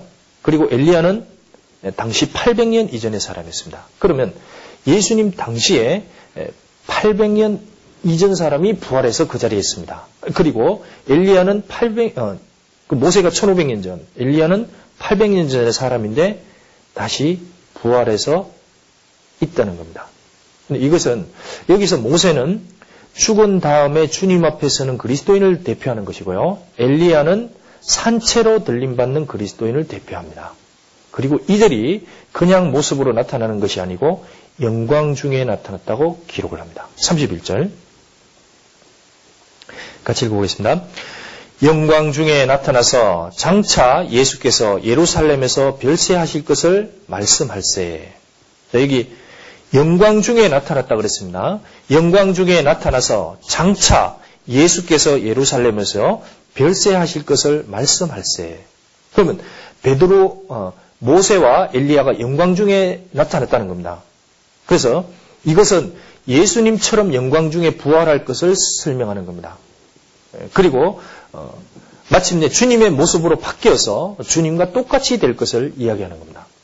우리 성경이 다른 성경에도 그렇게 되죠. 어, 장래에 우리가 어떻게 될 것은 아직 나타나지 아니하였으나 그러나 주님이 나타내심이 되면 우리가 그와 같을 줄을 아는 것은 그의 계신 그대로 볼 것을 이남이니. 요한일서 3장 2절에 그렇게 되어 있습니다. 우리가 주님처럼 될 거라는 겁니다. 그래서 주님의 계신 모습 그대로 보게 될 것을 얘기합니다. 그리고 우리는 주님처럼 완전한 지각으로 바뀌게 되죠. 여기서 베드로가 이렇게 봤습니다. 모세와 엘리야 그리고 주님 정확히 분별했습니다. 가르쳐 주지 않았죠. 만약에 우리가 이제 각 소개를 한다면 얼마나 많은 사람 소개를 해야 됩니까? 그러니까 그렇게 하지 않고 천국에 가서 주님 앞에 모일 때 모든 성도는 소개가 필요 없이 다 알게 됩니다. 이 사람이 구역장인지, 이 사람이 조장인지, 이 사람이 청년회 때 나를 인도했던 사람인지. 근데 누군지 누군지 정확하게 서로를 알게 될 거라는 겁니다. 어. 그래서 이것이 예, 우리가 주님 앞에 서는 하나의 예표의 모습으로 됩니다. 그래서 주님 오시는 날 우리의 모습이 이렇게 될 거라는 겁니다. 이 한번 이제 잠깐 정리해 보면 이렇게 되겠죠. 여기 주님이 이제 변화선상에서 이제 주님 공생의 시절에 베드로하고 야고보 요한이 이렇게 올라갔습니다. 이때 보세요. 모세는 BC 1500년 전의 사람이었습니다. 모세는 율법을 대표하는 사람이고, 근데 모세는 구원받고 죽은 뒤 부활하는 그리스도인입니다. 그래서 역대 구원을 받고, 자, 이 이후에 구원을 받고 죽은 모든 그리스도인들이 부활할 것을 이 모세가 예표하는 겁니다. 그래서 어, 이, 이 배도의 끝시대에 살고 있는 우리는 공중에서 부활을 하지 않습니까? 이때 주님 앞에 모이는 거예요. 주 앞에 모이게 됩니다. 모이는데 이때 구원받고 죽은 모세도 이 자리에 다시 올 것이고 그리고 구원받고 죽은 모든 그리스도인도 이 자리에 모이게 되는 겁니다. 그러면 이때 엘리야는 선지자인데 산채로 부활하는 그리스도인을 상징합니다. 그러니까 부활하실 당, 당대까지 살아 있어서 죽음을 보지 않고 부활하는 그리스도인입니다. 이때에 살고 있는 그리스도인이 있을 겁니다. 우리 시대죠. 우리 시대 사람도 산채로 부활할 겁니다. 그리고 주님 앞에 모입니다. 이 엘리야도 이때 같이 참여하는 거예요. 이때 베드로도 그리고 예, 수님의 사들도 이때 같이 참여하는 겁니다. 이때 전부 모이게 되는 거예요. 얼마나 의미하고 얼마나 어, 좋겠습니까? 그러니까 이때 나타나는 것은 영광 중에 나타나고 우리가 주님처럼 바뀌게 되고 모든 사람을 알게 되고 별도의 소개가 필요 없을 겁니다. 예. 이 날이 기다려지지 않습니까? 예, 저도 기다리고 있습니다. 오게 되면 우리의 모든 눈물을 다 씻어 주실 것입니다. 예, 데살로니가 후서 2장 한번 보겠습니다. 다시.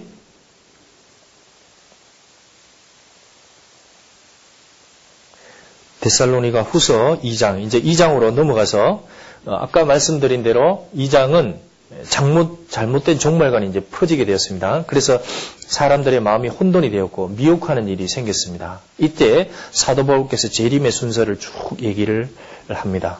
어, 그 2장 5절 한번 보시죠.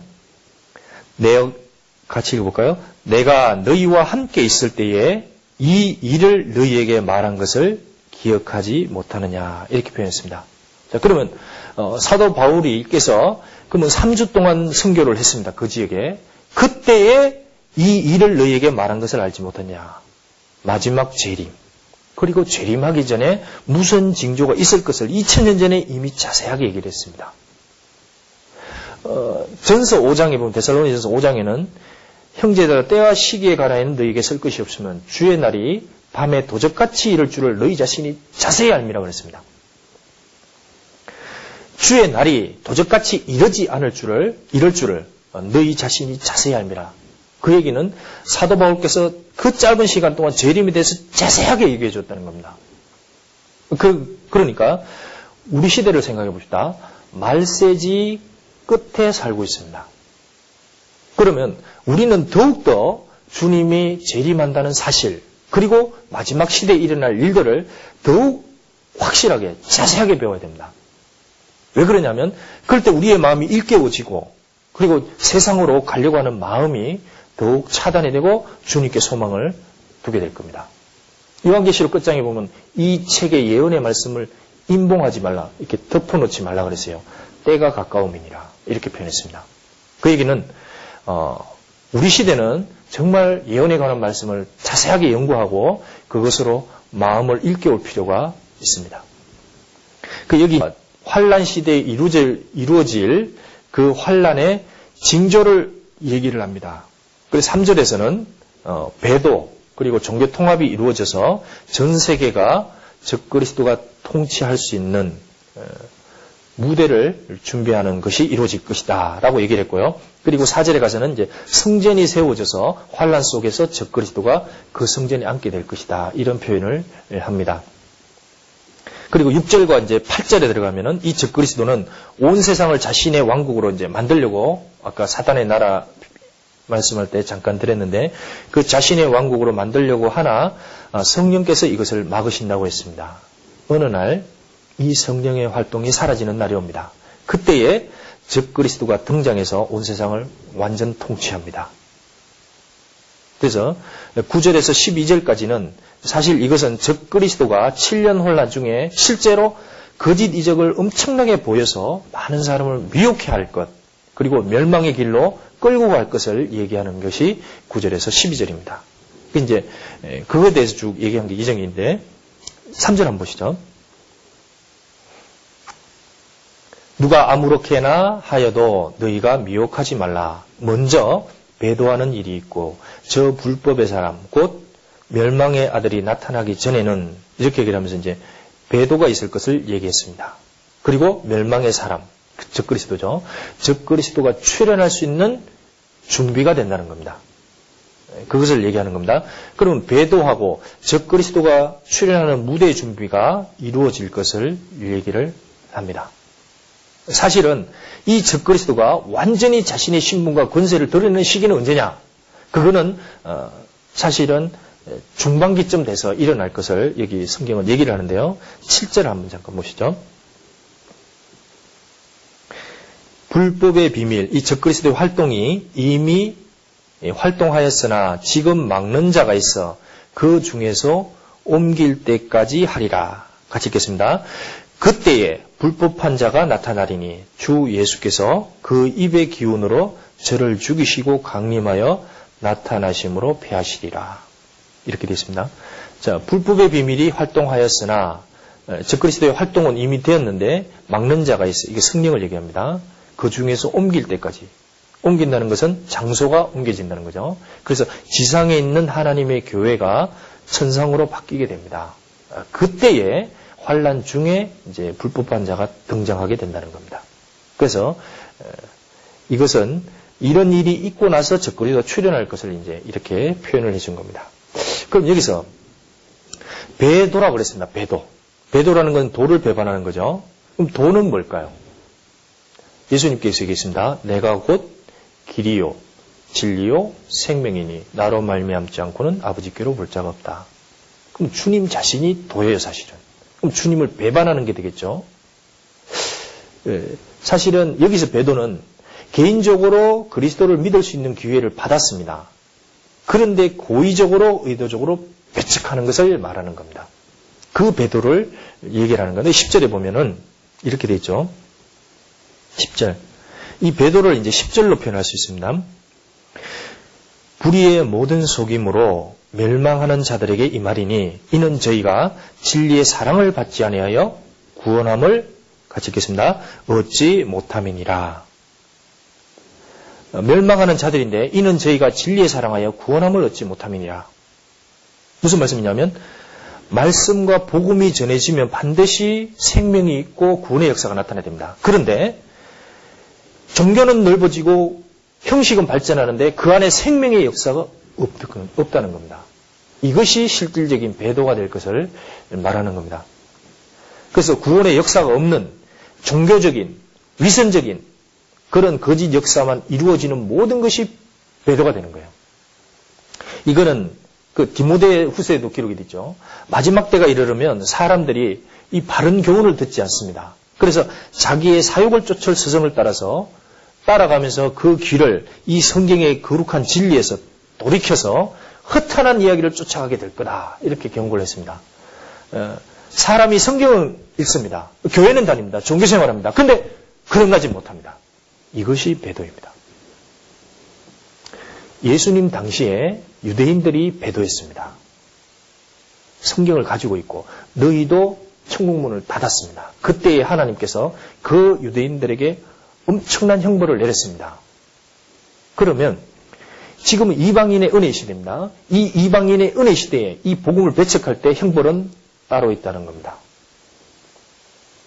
제가 이제 해외 선교를 다녀보면 아프리카도 그렇고 필리핀도 그렇고 태국도 그렇고 캄보디아도 그렇고 베트남도 그렇고 가보면은 전부 예외 없이 성경을 배웁니다. 많이 배웁니다. 목사들도 그렇고. 그런데 그 속에 확실한 생명을 받은 사람은 너무 없습니다. 전부 영접식의 구원을 가지고 있어요. 어떻게 거듭났습니까? 영접했습니다. 어떻게 성령을 받았습니까? 기도해서 그때 뜨거운 체험으로 주님이 내 안에 들어왔습니까? 근데 성령의 약속의 성령은 그렇게 받는 것이 아니거든요.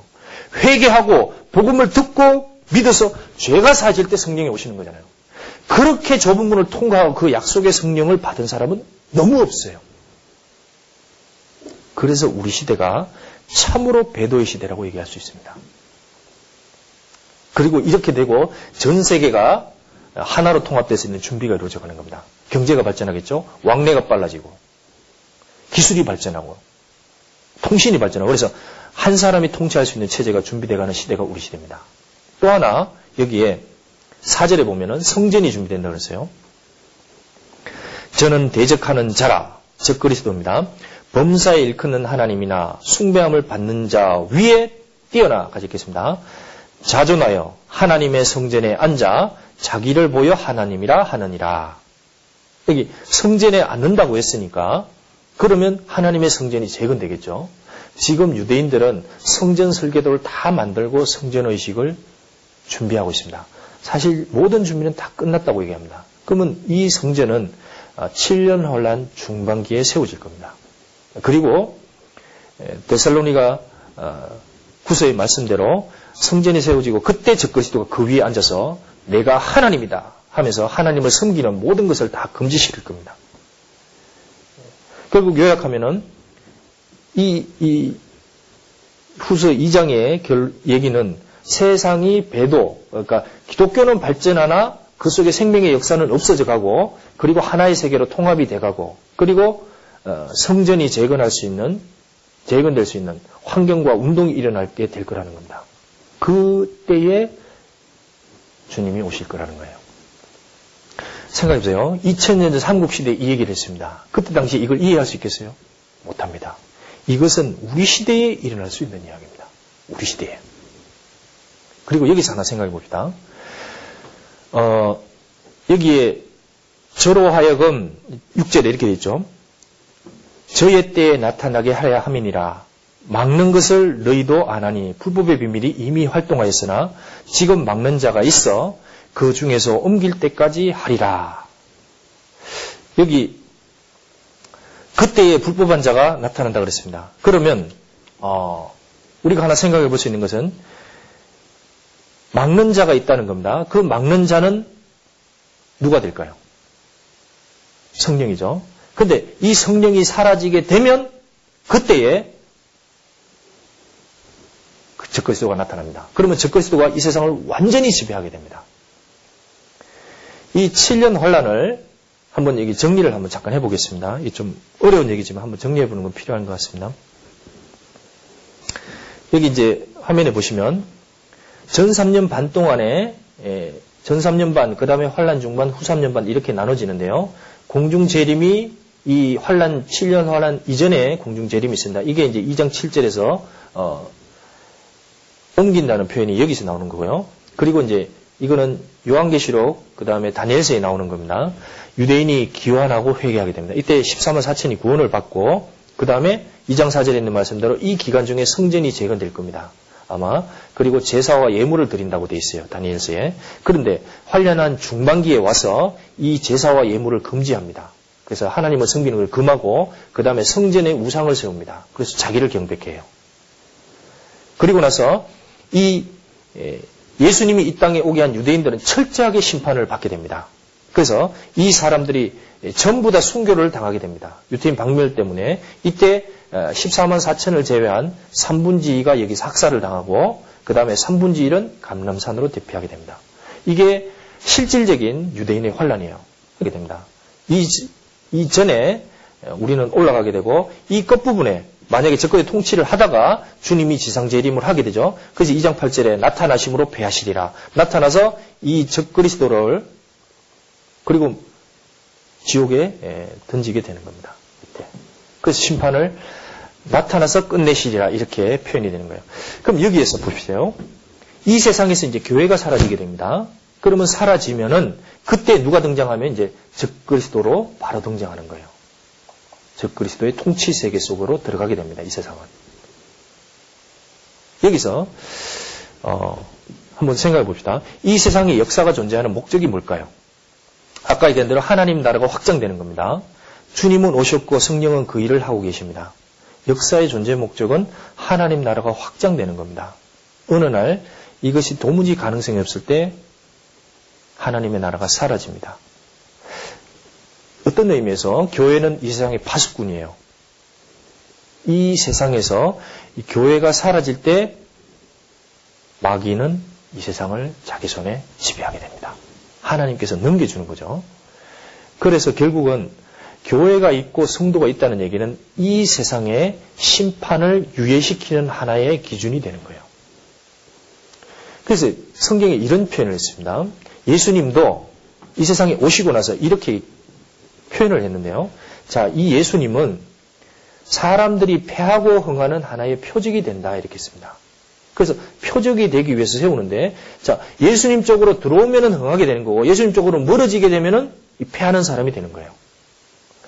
패하고 흥하는 표적의 기준이 그게 바로 그리스도가 되는 겁니다. 자, 그러면 이 그리스도의 생명을 받은 그리스도인도 마찬가지겠죠. 그래서 예수님이 이런 표현을 했습니다. 너희를, 자, 주님이 세우신 제자들을 어떤 성에 가서, 아무 성에 나갔든지 거기서 찾아내서 그 집에 메시지를 전하라는 겁니다. 하나님에 관한 말씀을 전하되 너희 말을 안 듣거든. 그러면 너희 발에 먼지를 떨어버리라. 만약에 안 듣게 되면 심판날에 그 메시지를 받아들였던 그 성이 철저하게 심판을 받게 될 거다 얘기를 합니다. 이것은 어, 그리스도인이 하나님과 함께 일하는 사람으로서 형하고 패하는 기준으로서 이 세상에 남아 있다는 거예요. 우리가 이제 전도 집회를 합니다. 다음 주에도 서울교회도 전도 집회가 있습니다. 그런데 교회에서 전도 집회를 계획할 때 이것은 사람이 하는 일이 아니고 하나님과 함께 일한다는 거예요. 그래서 바울 사도는 사람들에게 얘기를 합니다. 내가 하나님과 함께 일하는 자로서 너희를 권하노니 하나님의 은혜를 헛되이 받지 말라. 내가 하나님과 함께 일하는 자로서 각 사람을 권하노니 이 손을 배척하는 것은 하나님의 손길을 배척하는 것이고 하나님이 직접 그 결과에 대해서는 심판을 하시겠다는 거예요.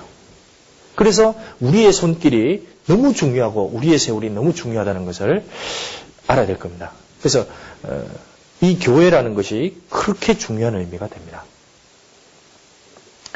이 당시에 어, 데살로니가 교회는 이 하나님의 말씀을 듣고 이 하나님 말씀으로 중심으로 너무나 연합하고 사랑했습니다. 그래서 하나님의 말씀이 이들을 통해서 다름질을 했다 이렇게 돼 있어요.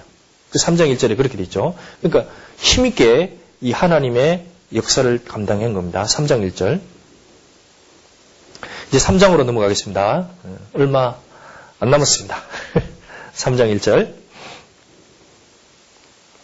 정말로 형제들아, 너희는 우리를 위하여 기도하기를 주의 말씀이 너희 가운데서와 같이 다름질하여 영광스럽게 되고, 어, 여기 주의 말씀이 다름질한다 그랬고, 이렇게 되면은 주의 말씀이 영광스럽게 된다는 겁니다. 이 얘기는 하나님의 말씀이 점점 흥왕해지고 세력을 얻어서 많은 사람들이 이도에 복종을 하게 될 거라는 겁니다. 그래서 하나님의 나라가 확장이 되고 그리고 성도들의 믿음도 점점 성장해 가는 것을 얘기를 하는 겁니다. 자, 그러면 아까 서두에 제가 이 데살로니가 후서의 배경은 첫 번째 아까 미혹하는 다른 세력들 가르침이 있었고 또 하나는 주님이 재림했다고 해서 일 안 하고 그리고 무의도식하는 사람들이 생겼습니다. 이런 사람들에 대해서 어, 권면을 한 것이 이제 그 뒤에 장입니다. 11절 이렇게 얘기를 하죠. 3장 11절 이게 이제 서신서에 이제 이유를 썼는데요. 우리가 들은즉 너희 가운데 규모 없이 행하여 도무지 일하지 아니하고 일만 만드는 자들이 있다 하니 그러면서 이제 어, 일안 하고 일할, 일만 만드는 사람들이 있다는 겁니다. 그래서 바울사도는 자기를 소개합니다. 나는 8절에 누구에게서든지 양식을 값없이 먹지 않고 오직 수고하고 애써 주야로 일함은 너희 아무에게도 누를 끼치지 아니하려 함이니. 그래서 어, 바울사도께서도 손수 수고하고 애써 밤낮으로 일을 했다 그랬습니다. 왜냐하면 아무에게도 누를 끼치지 않으려고. 그래서 성도는 주님이 오시는 날까지 성실하게 살아야 됩니다. 주님이 이 세상에 오셔서 성실하게 한 마리 생축으로 자기의 맡은 일을 끝까지 성실하게 감당했습니다. 우리도 이 세상에 그렇게 살아야 됩니다. 예수님은 얘기했습니다. 너희는 세상의 빛이라. 뭐 세상의 빛인데 어떻게 드러낼 수 있을까요? 너희 빛을 사람들 앞에 비치게 하여 저희로 너희 착한 행실을 보고 그랬습니다. 행실을 보고 하나님 아버지께 영광을 돌리게 하라. 그럼 우리가 보여줄 거는 행실입니다. 이방인 중에서 행실을 선하게 가져. 그랬거든요. 그러면 이방인 중에서 행실을 선하게 보이는 것은 세상에서 규모 있게 살아가고 이웃과 선, 이웃에게 선과 사랑을 보여주는 겁니다. 그래서 성실하게 애써 주야로 일하는 모습, 그것이 본이 되고 그 모습을 보고 사람들이 우리의 메시지를, 우리가 전하는 하나님의 말씀을 받아들이게 됩니다. 그때 하나님의 말씀이 다름질해서 영광을 얻게 되는 거예요. 그러니까 우리는 하나님의 말씀을 전하는 표지판이고 사실은 향기가 되는 겁니다. 예, 그래서 이렇게 살지 않는 모든 사람에게서 이제 떠나라 이런 표현을 했습니다. 그 3장 6절 한번 보시죠. 이 굉장히 강한 표현인데요. 3장 6절 형제들아 우리 주 예수 그리스도의 이름으로 너희를 명하노니 규모 없이 행하고 우리에게 받은 유전대로 행하지 아니하는 같이 읽겠습니다. 모든 형제에게서 떠나라.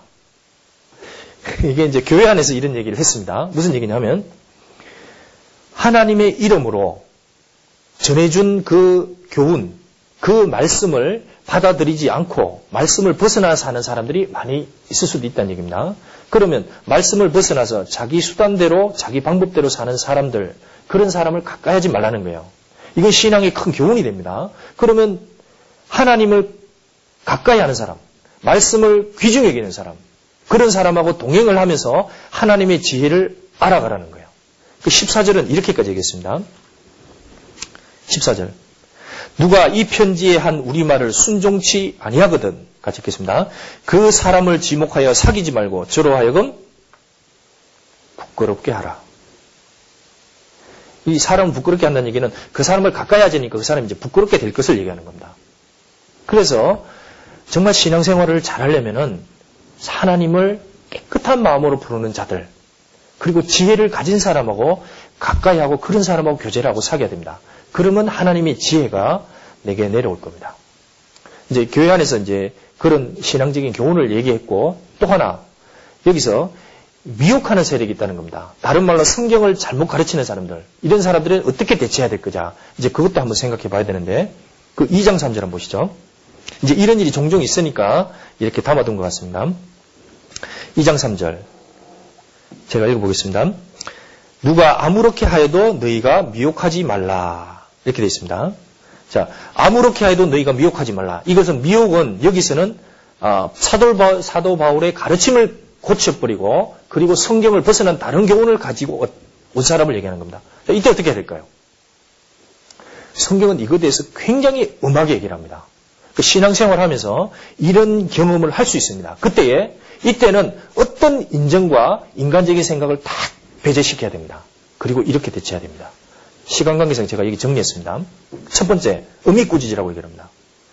이 증거가 참되므로 그러므로 네가 저희를 어떻게 하라고요?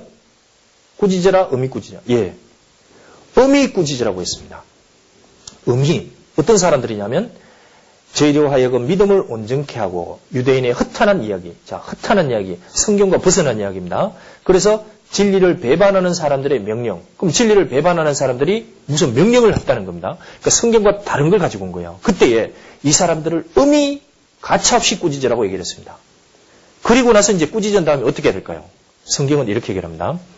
만일 그들의 말, 그들의 말은 믿음을 가진 사람들이 확실히 확정을 하는 거예요. 근데 그들의 말을 아예 듣지 않거든. 그때는 교회의 이야기를 하라는 겁니다. 그리고 교회의 말도 듣지 않거든 뭐냐? 구원 안 받은 사람처럼 여기라는 겁니다. 가까이 하지 말라는 거예요. 끊으라는 얘기입니다. 교회 안에 있어서 누가 가끔씩 이렇습니다. 내가 이 교회에서 받지 못한 새로운 교훈을 받았습니다. 어, 책을 읽었더니 세상에 단번에 거룩해지는 방법이 있었습니다. 그런데 구원을 받았는데 구원 받은 다음에 또 뭐 깨달아야 될 것이 있습니다. 하면서 이제 이상한 걸 하나 가져오는 거예요. 그때 우리는 이렇게 대치를 해야 돼요. 이때는 이 마귀가 누룩을 넣는 거기 때문에 조금의 용납도 있으면 안 됩니다. 그대로 잘라버리고 그 다음에 교회에 말하고 교회의 말도 그렇지 않거든 그 사람은 이미 하나님 앞에 경외감을 잃은 사람이 되기 때문에 이방인과 세례와 같이 여기라 가까이 하지 말라는 거예요. 이것은 너무 엄한 겁니다. 그리고 나서는 어떻게 되냐? 마음에서 이제 불쌍한 마음이 생기고 어, 어려운 마음이 생기면 그때는 하나님의 손에 그냥 맡겨 버리라 그럽니다. 자, 여기, 여기 도 이런 표현 있죠. 주의 능력으로 저희, 저희의 저주입니다, 저주. 저주가 뭐예요? 사람의 신앙을 완전히 망치는 것. 그 다음에 거짓말, 성경과 벗어난 이야기. 이것을 금하도록 해달라는 겁니다. 이것은 하나님의 손에 맡겨야 돼요. 우리가 치리할 수가 없습니다. 어떤 사람이 교회의 근면도 안 들어요. 그때는 하나님의 손에 맡겨버려야 됩니다. 그것을 내가 가서 찾아서 고쳐지려고 하면 내가 오히려 화를 입게 됩니다. 그래서 그때는 어, 교회 이야기하고 교회도 말도 듣지 않으면 그냥 이방인과 세리처럼 싹 간주시키고 하나님의 능하신 손에 그냥 맡겨버리는 게 그게 지혜입니다. 그럼 주님께서 합당하면 때에 맞게 치리해 가실 거라는 겁니다. 예, 그렇게 생각을 정리하면 될 것 같습니다. 자, 이렇게 생각해 보면 신앙생활이 쉬운 겁니까? 어려운 겁니까? 이제 이렇게 보면 신앙생활이 굉장히 힘든 싸움이에요.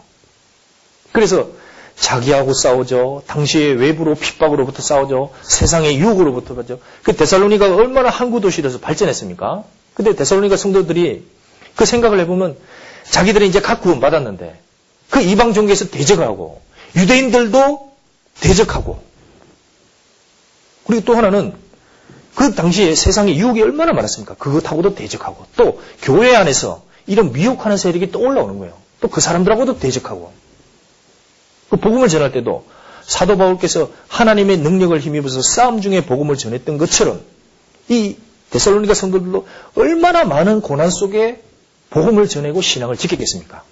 그래서 어, 사도 바울은 너희들은 정말 하나님의 인도함을 받아서 그리스도의 인내에 들어가게 하기를 원한다. 이렇게 이제 고백을 했는데 그게 3장 5절 한번 보시죠. 마지막으로 이것만 잠깐 생각하고 마치겠습니다. 3장 5절. 주께서 너희 마음을 인도하여 하나님의 사랑과 같이 읽겠습니다. 그리스도의 인내에 들어가게 하시기를 원하노라. 자, 그리스도의 인내입니다. 그리스도의 인내는 주님의 길을 따라가는 것은 주님이 인내하고 자신을 관제와 같이 부은 것처럼 우리도 자신을 부인하고 그 나라를 주님의 나라를 이루기 위해서 주님이 당한 고난, 주님이 겪은 인내기를 따라간다는 거예요. 이때 당시의 성도들은 정말 자기를 부인하고 자기 십자가를 지고 이 고난과 인내기를 따라갔습니다. 그래서 아까 전에 그 나라를 위하여 너희도 또한 고난을 받느니라. 그렇게 얘기를 했습니다. 지금 배도 시대입니다. 우리 시대는 이때 당시 정도는 아니겠지만 주님을 따라갈 때 슬픔이 있고 눈물이 있고 많은 고난이 있는 길입니다. 선이 공격을 받고 진리가 회방을 받고 하나님의 도가 짓밟히고 비경건하고 타협하는 신앙이 존경을 받고 세상에서 추앙을 받는 시대가 우리 시대입니다. 이런 시대에 정말 성경 그대로 진리의 말씀을 따라가게 되면은 전부 사람들이 우리를 멸시합니다. 그게 당연하게 돼 있어요. 그래서 공격을 당하고 회방하고 우리의 발걸음, 우리의 순결한 신앙을 비난하는 것이 이 배도의 시대입니다. 이 배도의 시대를 얘기한 것이 있는데 그것이 예, 아까 본 말라기서입니다. 그런데 말라기서에는 하나님이 마지막 불심판을 얘기해놓고 또 그때에 사람들이 어떻게 얘기를 할 것까지 기록을 했는데 잠깐 그거 한번 보겠습니다. 말라기서 3장 자 보시죠.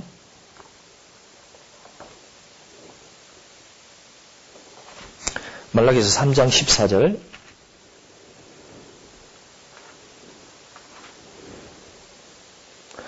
말라기서 3장 14절 여기에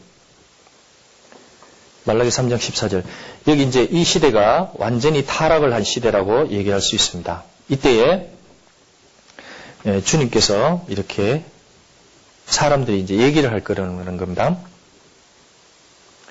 말라기 3장 14절. 같이 읽어보겠습니다. 이는 너희가 말하기를 하나님을 섬기는 것이 헛되니 만군의 여호와 앞에 그 명령을 지키며 슬프게 행하는 것이 무엇이 유익하리요. 자, 너희는 타락한 당시의 사람들, 지금 우리 시대에 배도한 사람들이 될 수 있습니다. 말하기를 하나님을 섬기는 것은 헛되니 만군의 여호와 앞에 그 명령을 지키며 그 다음 어떻게 행하는 겁니까? 슬프게 행하는 거예요. 그래서 주님을 따라가는 길은 슬픈 길입니다. 고난의 길입니다. 눈물의 길입니다. 이렇게 행하는 것이 무엇이 유익하뇨? 왜 그렇게 말씀에 집착을 하고 곧 그렇게 엄격하게 말씀을 지켜야 되냐? 꼭 그렇게까지 구원을 받아야 되냐? 꼭 그 좁은 문을 들어가야 되냐? 그렇게 해야만 구원이냐? 이런 우리에 대한 비난과 또 예, 슬픈 일들이 생깁니다. 근데 그렇게 살아서 무엇이 유익하겠느냐? 인생 허비하는 거야. 이런 표현도 우리에게 들려오고 여러 가지 비난의 말이 들려옵니다. 그런데 주님은 다르게 얘기하십니다. 주님은 이 배도의 시대에 주님을 경외하는 사람들, 정말 성경을 성경대로 믿는 사람들, 성경을 성경대로 따라가는 사람들의 음성을 들으신다고 그랬어요. 16절이 그겁니다. 제가 읽어보겠습니다. 그때에 이 모든 사람이 타락하고 배도한 이 시대에 여호와를 경외하는 자들이 주님을 경외하는 사람들이 있습니다.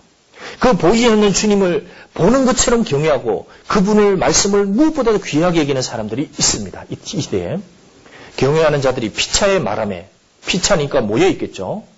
모여서 어, 간증을 할 수도 있고 의논을 할 수도 있고 그리고 기도 부탁을 할 수도 있고 자기의 슬픔을 토로할 수도 있습니다. 어쨌든 피차의 말함에 여호와께서 그것을 분명히 들으시고 이렇게 되어 있습니다. 그것이 뭡니까? 그 경외하는 자들의 말, 경외하는 자들의 고통, 그 경외하는 자들의 기도 부탁, 그들의 의논, 그것은 너무나 귀한 소리니까 주님께서 그것을 분명히 들으시겠다는 겁니다. 그리고 여호와를 경외하는 자와 그 이름을 존중히 생각하는 자를 위해서 누구를 위해서입니까? 주님 자신 아닙니다. 여호와를 경외하는 자와 그 주님의 이름을 존중히 생각하는 자를 그 사람들을 위해서 여호와 앞에 있는 기념책에 기록하셨느니라. 자, 주님 바로 앞에 있다는 겁니다. 주님께서 직접 기록해 두세요. 이것은 주님이 우리 중에 함께 그한다는 약속도 됩니다. 그러니까 직접 들으시고, 직접 관여하시고, 직접 기록하시고, 그것을 기록하셨다가 훗날 이루어 주시는 거예요. 예수님이 그 얘기했죠. 두세 사람이 내 이름으로 모인 곳에 나도 그들 중에 있느니라. 이 데살로니가 성도들이 얼마나 고난을 받았습니까? 핍박을 받았습니까? 그 믿음과 소망을 붙잡고 서로 위로했습니다. 그 속에 서로 사랑함이 풍성했고 거기에 주님도 함께 했습니다. 그들의 기도를 들었고 그들의 간증을 들었고 그들의 복음을 위한 의논을 들었고 그들의 희생을 분명히 보았습니다. 그리고 주님은 이들을 칭찬했습니다. 그리고 마지막에 주님께서 어, 이렇게 권면을 합니다. 자 마지막으로 데살로니가 후서 마지막 절 한번 보겠습니다. 3장 16절 데살로니가 후서 3장 16절 같이 읽겠습니다. 평강의 주께서 친히 때마다 일마다 너희에게 평강을 주시기를 원하노라. 주는 너희 모든 사람과 함께 하실지어다. 주님은 평강의 주라는 겁니다. 때마다 일마다 이것은 구원받은 이후에 주님 앞에 서는 그날까지 한순간도 예외 없이 모든 일마다 모든 때마다입니다. 이 때마다 때 이게 always의 영어로. 그러니까 항상 어떤 길을 가든지 주님께서 너희에게 평강을 주시기를 원하노라. 평강을 주시겠다는 약속입니다. 그리고 주는 너희 구원받은 모든 사람과 함께 하실지어다. 이렇게 얘기를 했습니다. 우리가 신앙의 걸음에 가는 걸음에 고난이 있습니다. 근데 우리보다 이 성경을 기록한 바울 사도는 누구보다 고난을 많이 당했습니다. 가는 곳마다 박해를 당하고 기품을 몇 주야를 보내고 그리고 헐벗고 굶주리고 매 40여 가나 가면 다섯 번 받고 태장에 맞고 헐벗고 굶주리고 형제의 고난을 당하고 유대인의 고난을 당하고 그렇게 살았습니다. 그때에 이 박해를 당한 데살로니가 성도들에게 위로를 주는 겁니다. 나도 고난을 받았고 너희들도 똑같은 고난을 받는다. 또한 당시에 로마 대박해 앞에 있었던 로마 성도들에게도 위로를 줬습니다. 그때 바울은 생각을 많이 했습니다. 그리고 로마 성도들에게 이런 얘기를 합니다. 바울 사도께서 얘기합니다. 내가 생각해보건데 이 고난을 이렇게 받고 죽음 직전에 있는 바울 사도께서 내가 생각을 해봤다. 우리가 현재 받는 고난은 주님 앞에 주님의 인내에 들어가 있는 이 고난은 장차 우리에게 나타날 영광입니다. 장차 우리 같이 주님을 경외하는 사람들, 하나님의 이름을 존중히 여기는 이 사람들이 받을 고난, 그리고 우리에게 나타날 영광과 좋게 비교할 수 없도다. 바울 사도는 이것을 깊이 생각한 거예요. 나는 생각해봤다. 아무리 생각해봐도 나는 천국을 갔다 와봤고 그 천국의 영광을 들었고 보았다. 근데 그 영광은 우리가 이 세상에서 당하는 어떤 고난과 비교해도 비교할 수가 없다. 그래서 고린도 성도들에게는 또 이렇게 얘기를 합니다. 기록된 바. 이것은 약속이라는 겁니다. 하나님이 하나님 자신을 사랑하는 사람들. 그 데살로니가 성도도 그렇고 로마 성도들도 그렇고 그 고린도 성도들도 그렇고 하나님이 자기를 사랑하는 그 사람들을 위해서 예비하신 모든 것은 다 준비가 되어 있다는 겁니다. 이것은 눈으로 보지 못하고 귀로도 듣지 못하고 사람의 마음으로도 같이 읽겠습니다. 생각지 못하였다 함과 같으리라. 주님은 자기를 사랑하는 들을 아십니다. 그리고 그들의 고난을 아십니다. 그리고 그들에게 때마다 일마다 평강을 주십니다. 이 세상에서. 그리고 그들이 죽음을 건너갔을 때 그리스도 앞에 모였을 때 그들에게 예비하신 영광은 이 세상에서 눈으로 볼 수 있거나 귀로도 들을 수 있거나 또는 우리의 인간의 상상력으로 생각할 수 있는 것이 아니라는 겁니다. 천국은 그 영광은 인간의 어떤 마음으로도 상상력으로도 상상할 수 없는 거예요. 그래서 이것은 우리에게 나타날 영광을 생각해 보면 어떤 환란도 심지어 죽음도 그것에 비교할 수는 없다는 겁니다. 데살로니가 성도들이 그렇게 핍박을 받았습니다. 그때 바울사도는 위로해 주는 거예요. 그리스도의 인내에 들어가기를 원한다. 그리고 때마다 일마다 너희에게 하나님께서 평강을 주실 것이다. 그리고 주님은 구원받은 너희 모든 사람과 함께 하실지어다. 그렇게 담대하게 그들을 위로했습니다. 지금도 마찬가지일 겁니다. 우리가 주님 앞에 섰을 때 주님이 얼마나 우리 각 사람을 사랑했고 얼마나 우리를 위해셨고 우리의 작은 믿음과 우리의 신앙의 걸음에 얼마나 귀를 기울이셨고 그리고 우리의 모임이 이 작은 모임이 얼마나 귀했는지 그리고 우리의 모이는 시간이 우리의 보내는 세월이 하나님 앞에 얼마나 귀한 것이었는지 그것을 그때 온전하게 알게 될 겁니다. 데살로니가 성도들은 이 신앙의 걸음을 갖고 주님 앞에 갔습니다. 그리고 지금 안식해 있을 겁니다. 우리는 이 말세지말 배도의 시대의 주님의 길을 따라갑니다. 주님은 약속을 합니다.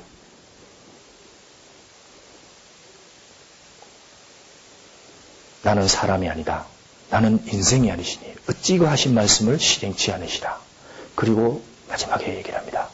내가 진실로 속히 오리라. 그분이 우리 눈앞에 오실 겁니다. 그리고 우리는 그 앞에 서실 겁니다. 영광 앞에 부끄럼 없이 설 겁니다. 그날을 기도하며 소망을 붙잡고 함께 살아야 되겠습니다. 주님이 오십니다. 기도하겠습니다. 주님, 감사합니다. 이런 귀한 시간을 허락해 주시고 주님의 진리의 말씀을 듣고 배울 수 있도록 인도해 주신 것을 감사합니다. 주님의 나라가 세워지는 이 교회 안에서 이 거룩한 진리의 말씀을 듣고 저희들 신앙생활 하고 있습니다. 더욱더 깨어 이 배도의 시대에 주님을 경외하고 주님을 높이고 주님을 소망하며 살 수 있도록 우리 각 사람 신앙을 보존해 주시고 주님 오시는 그날 부끄러움 없이 그 영광 앞에 서기를 바랍니다. 참으로 우리의 생을 인도해 주신 주님께 감사와 찬송과 영광을 드립니다. 주 예수님 이름으로 감사하며 기도 올렸습니다. 아멘. 감사합니다.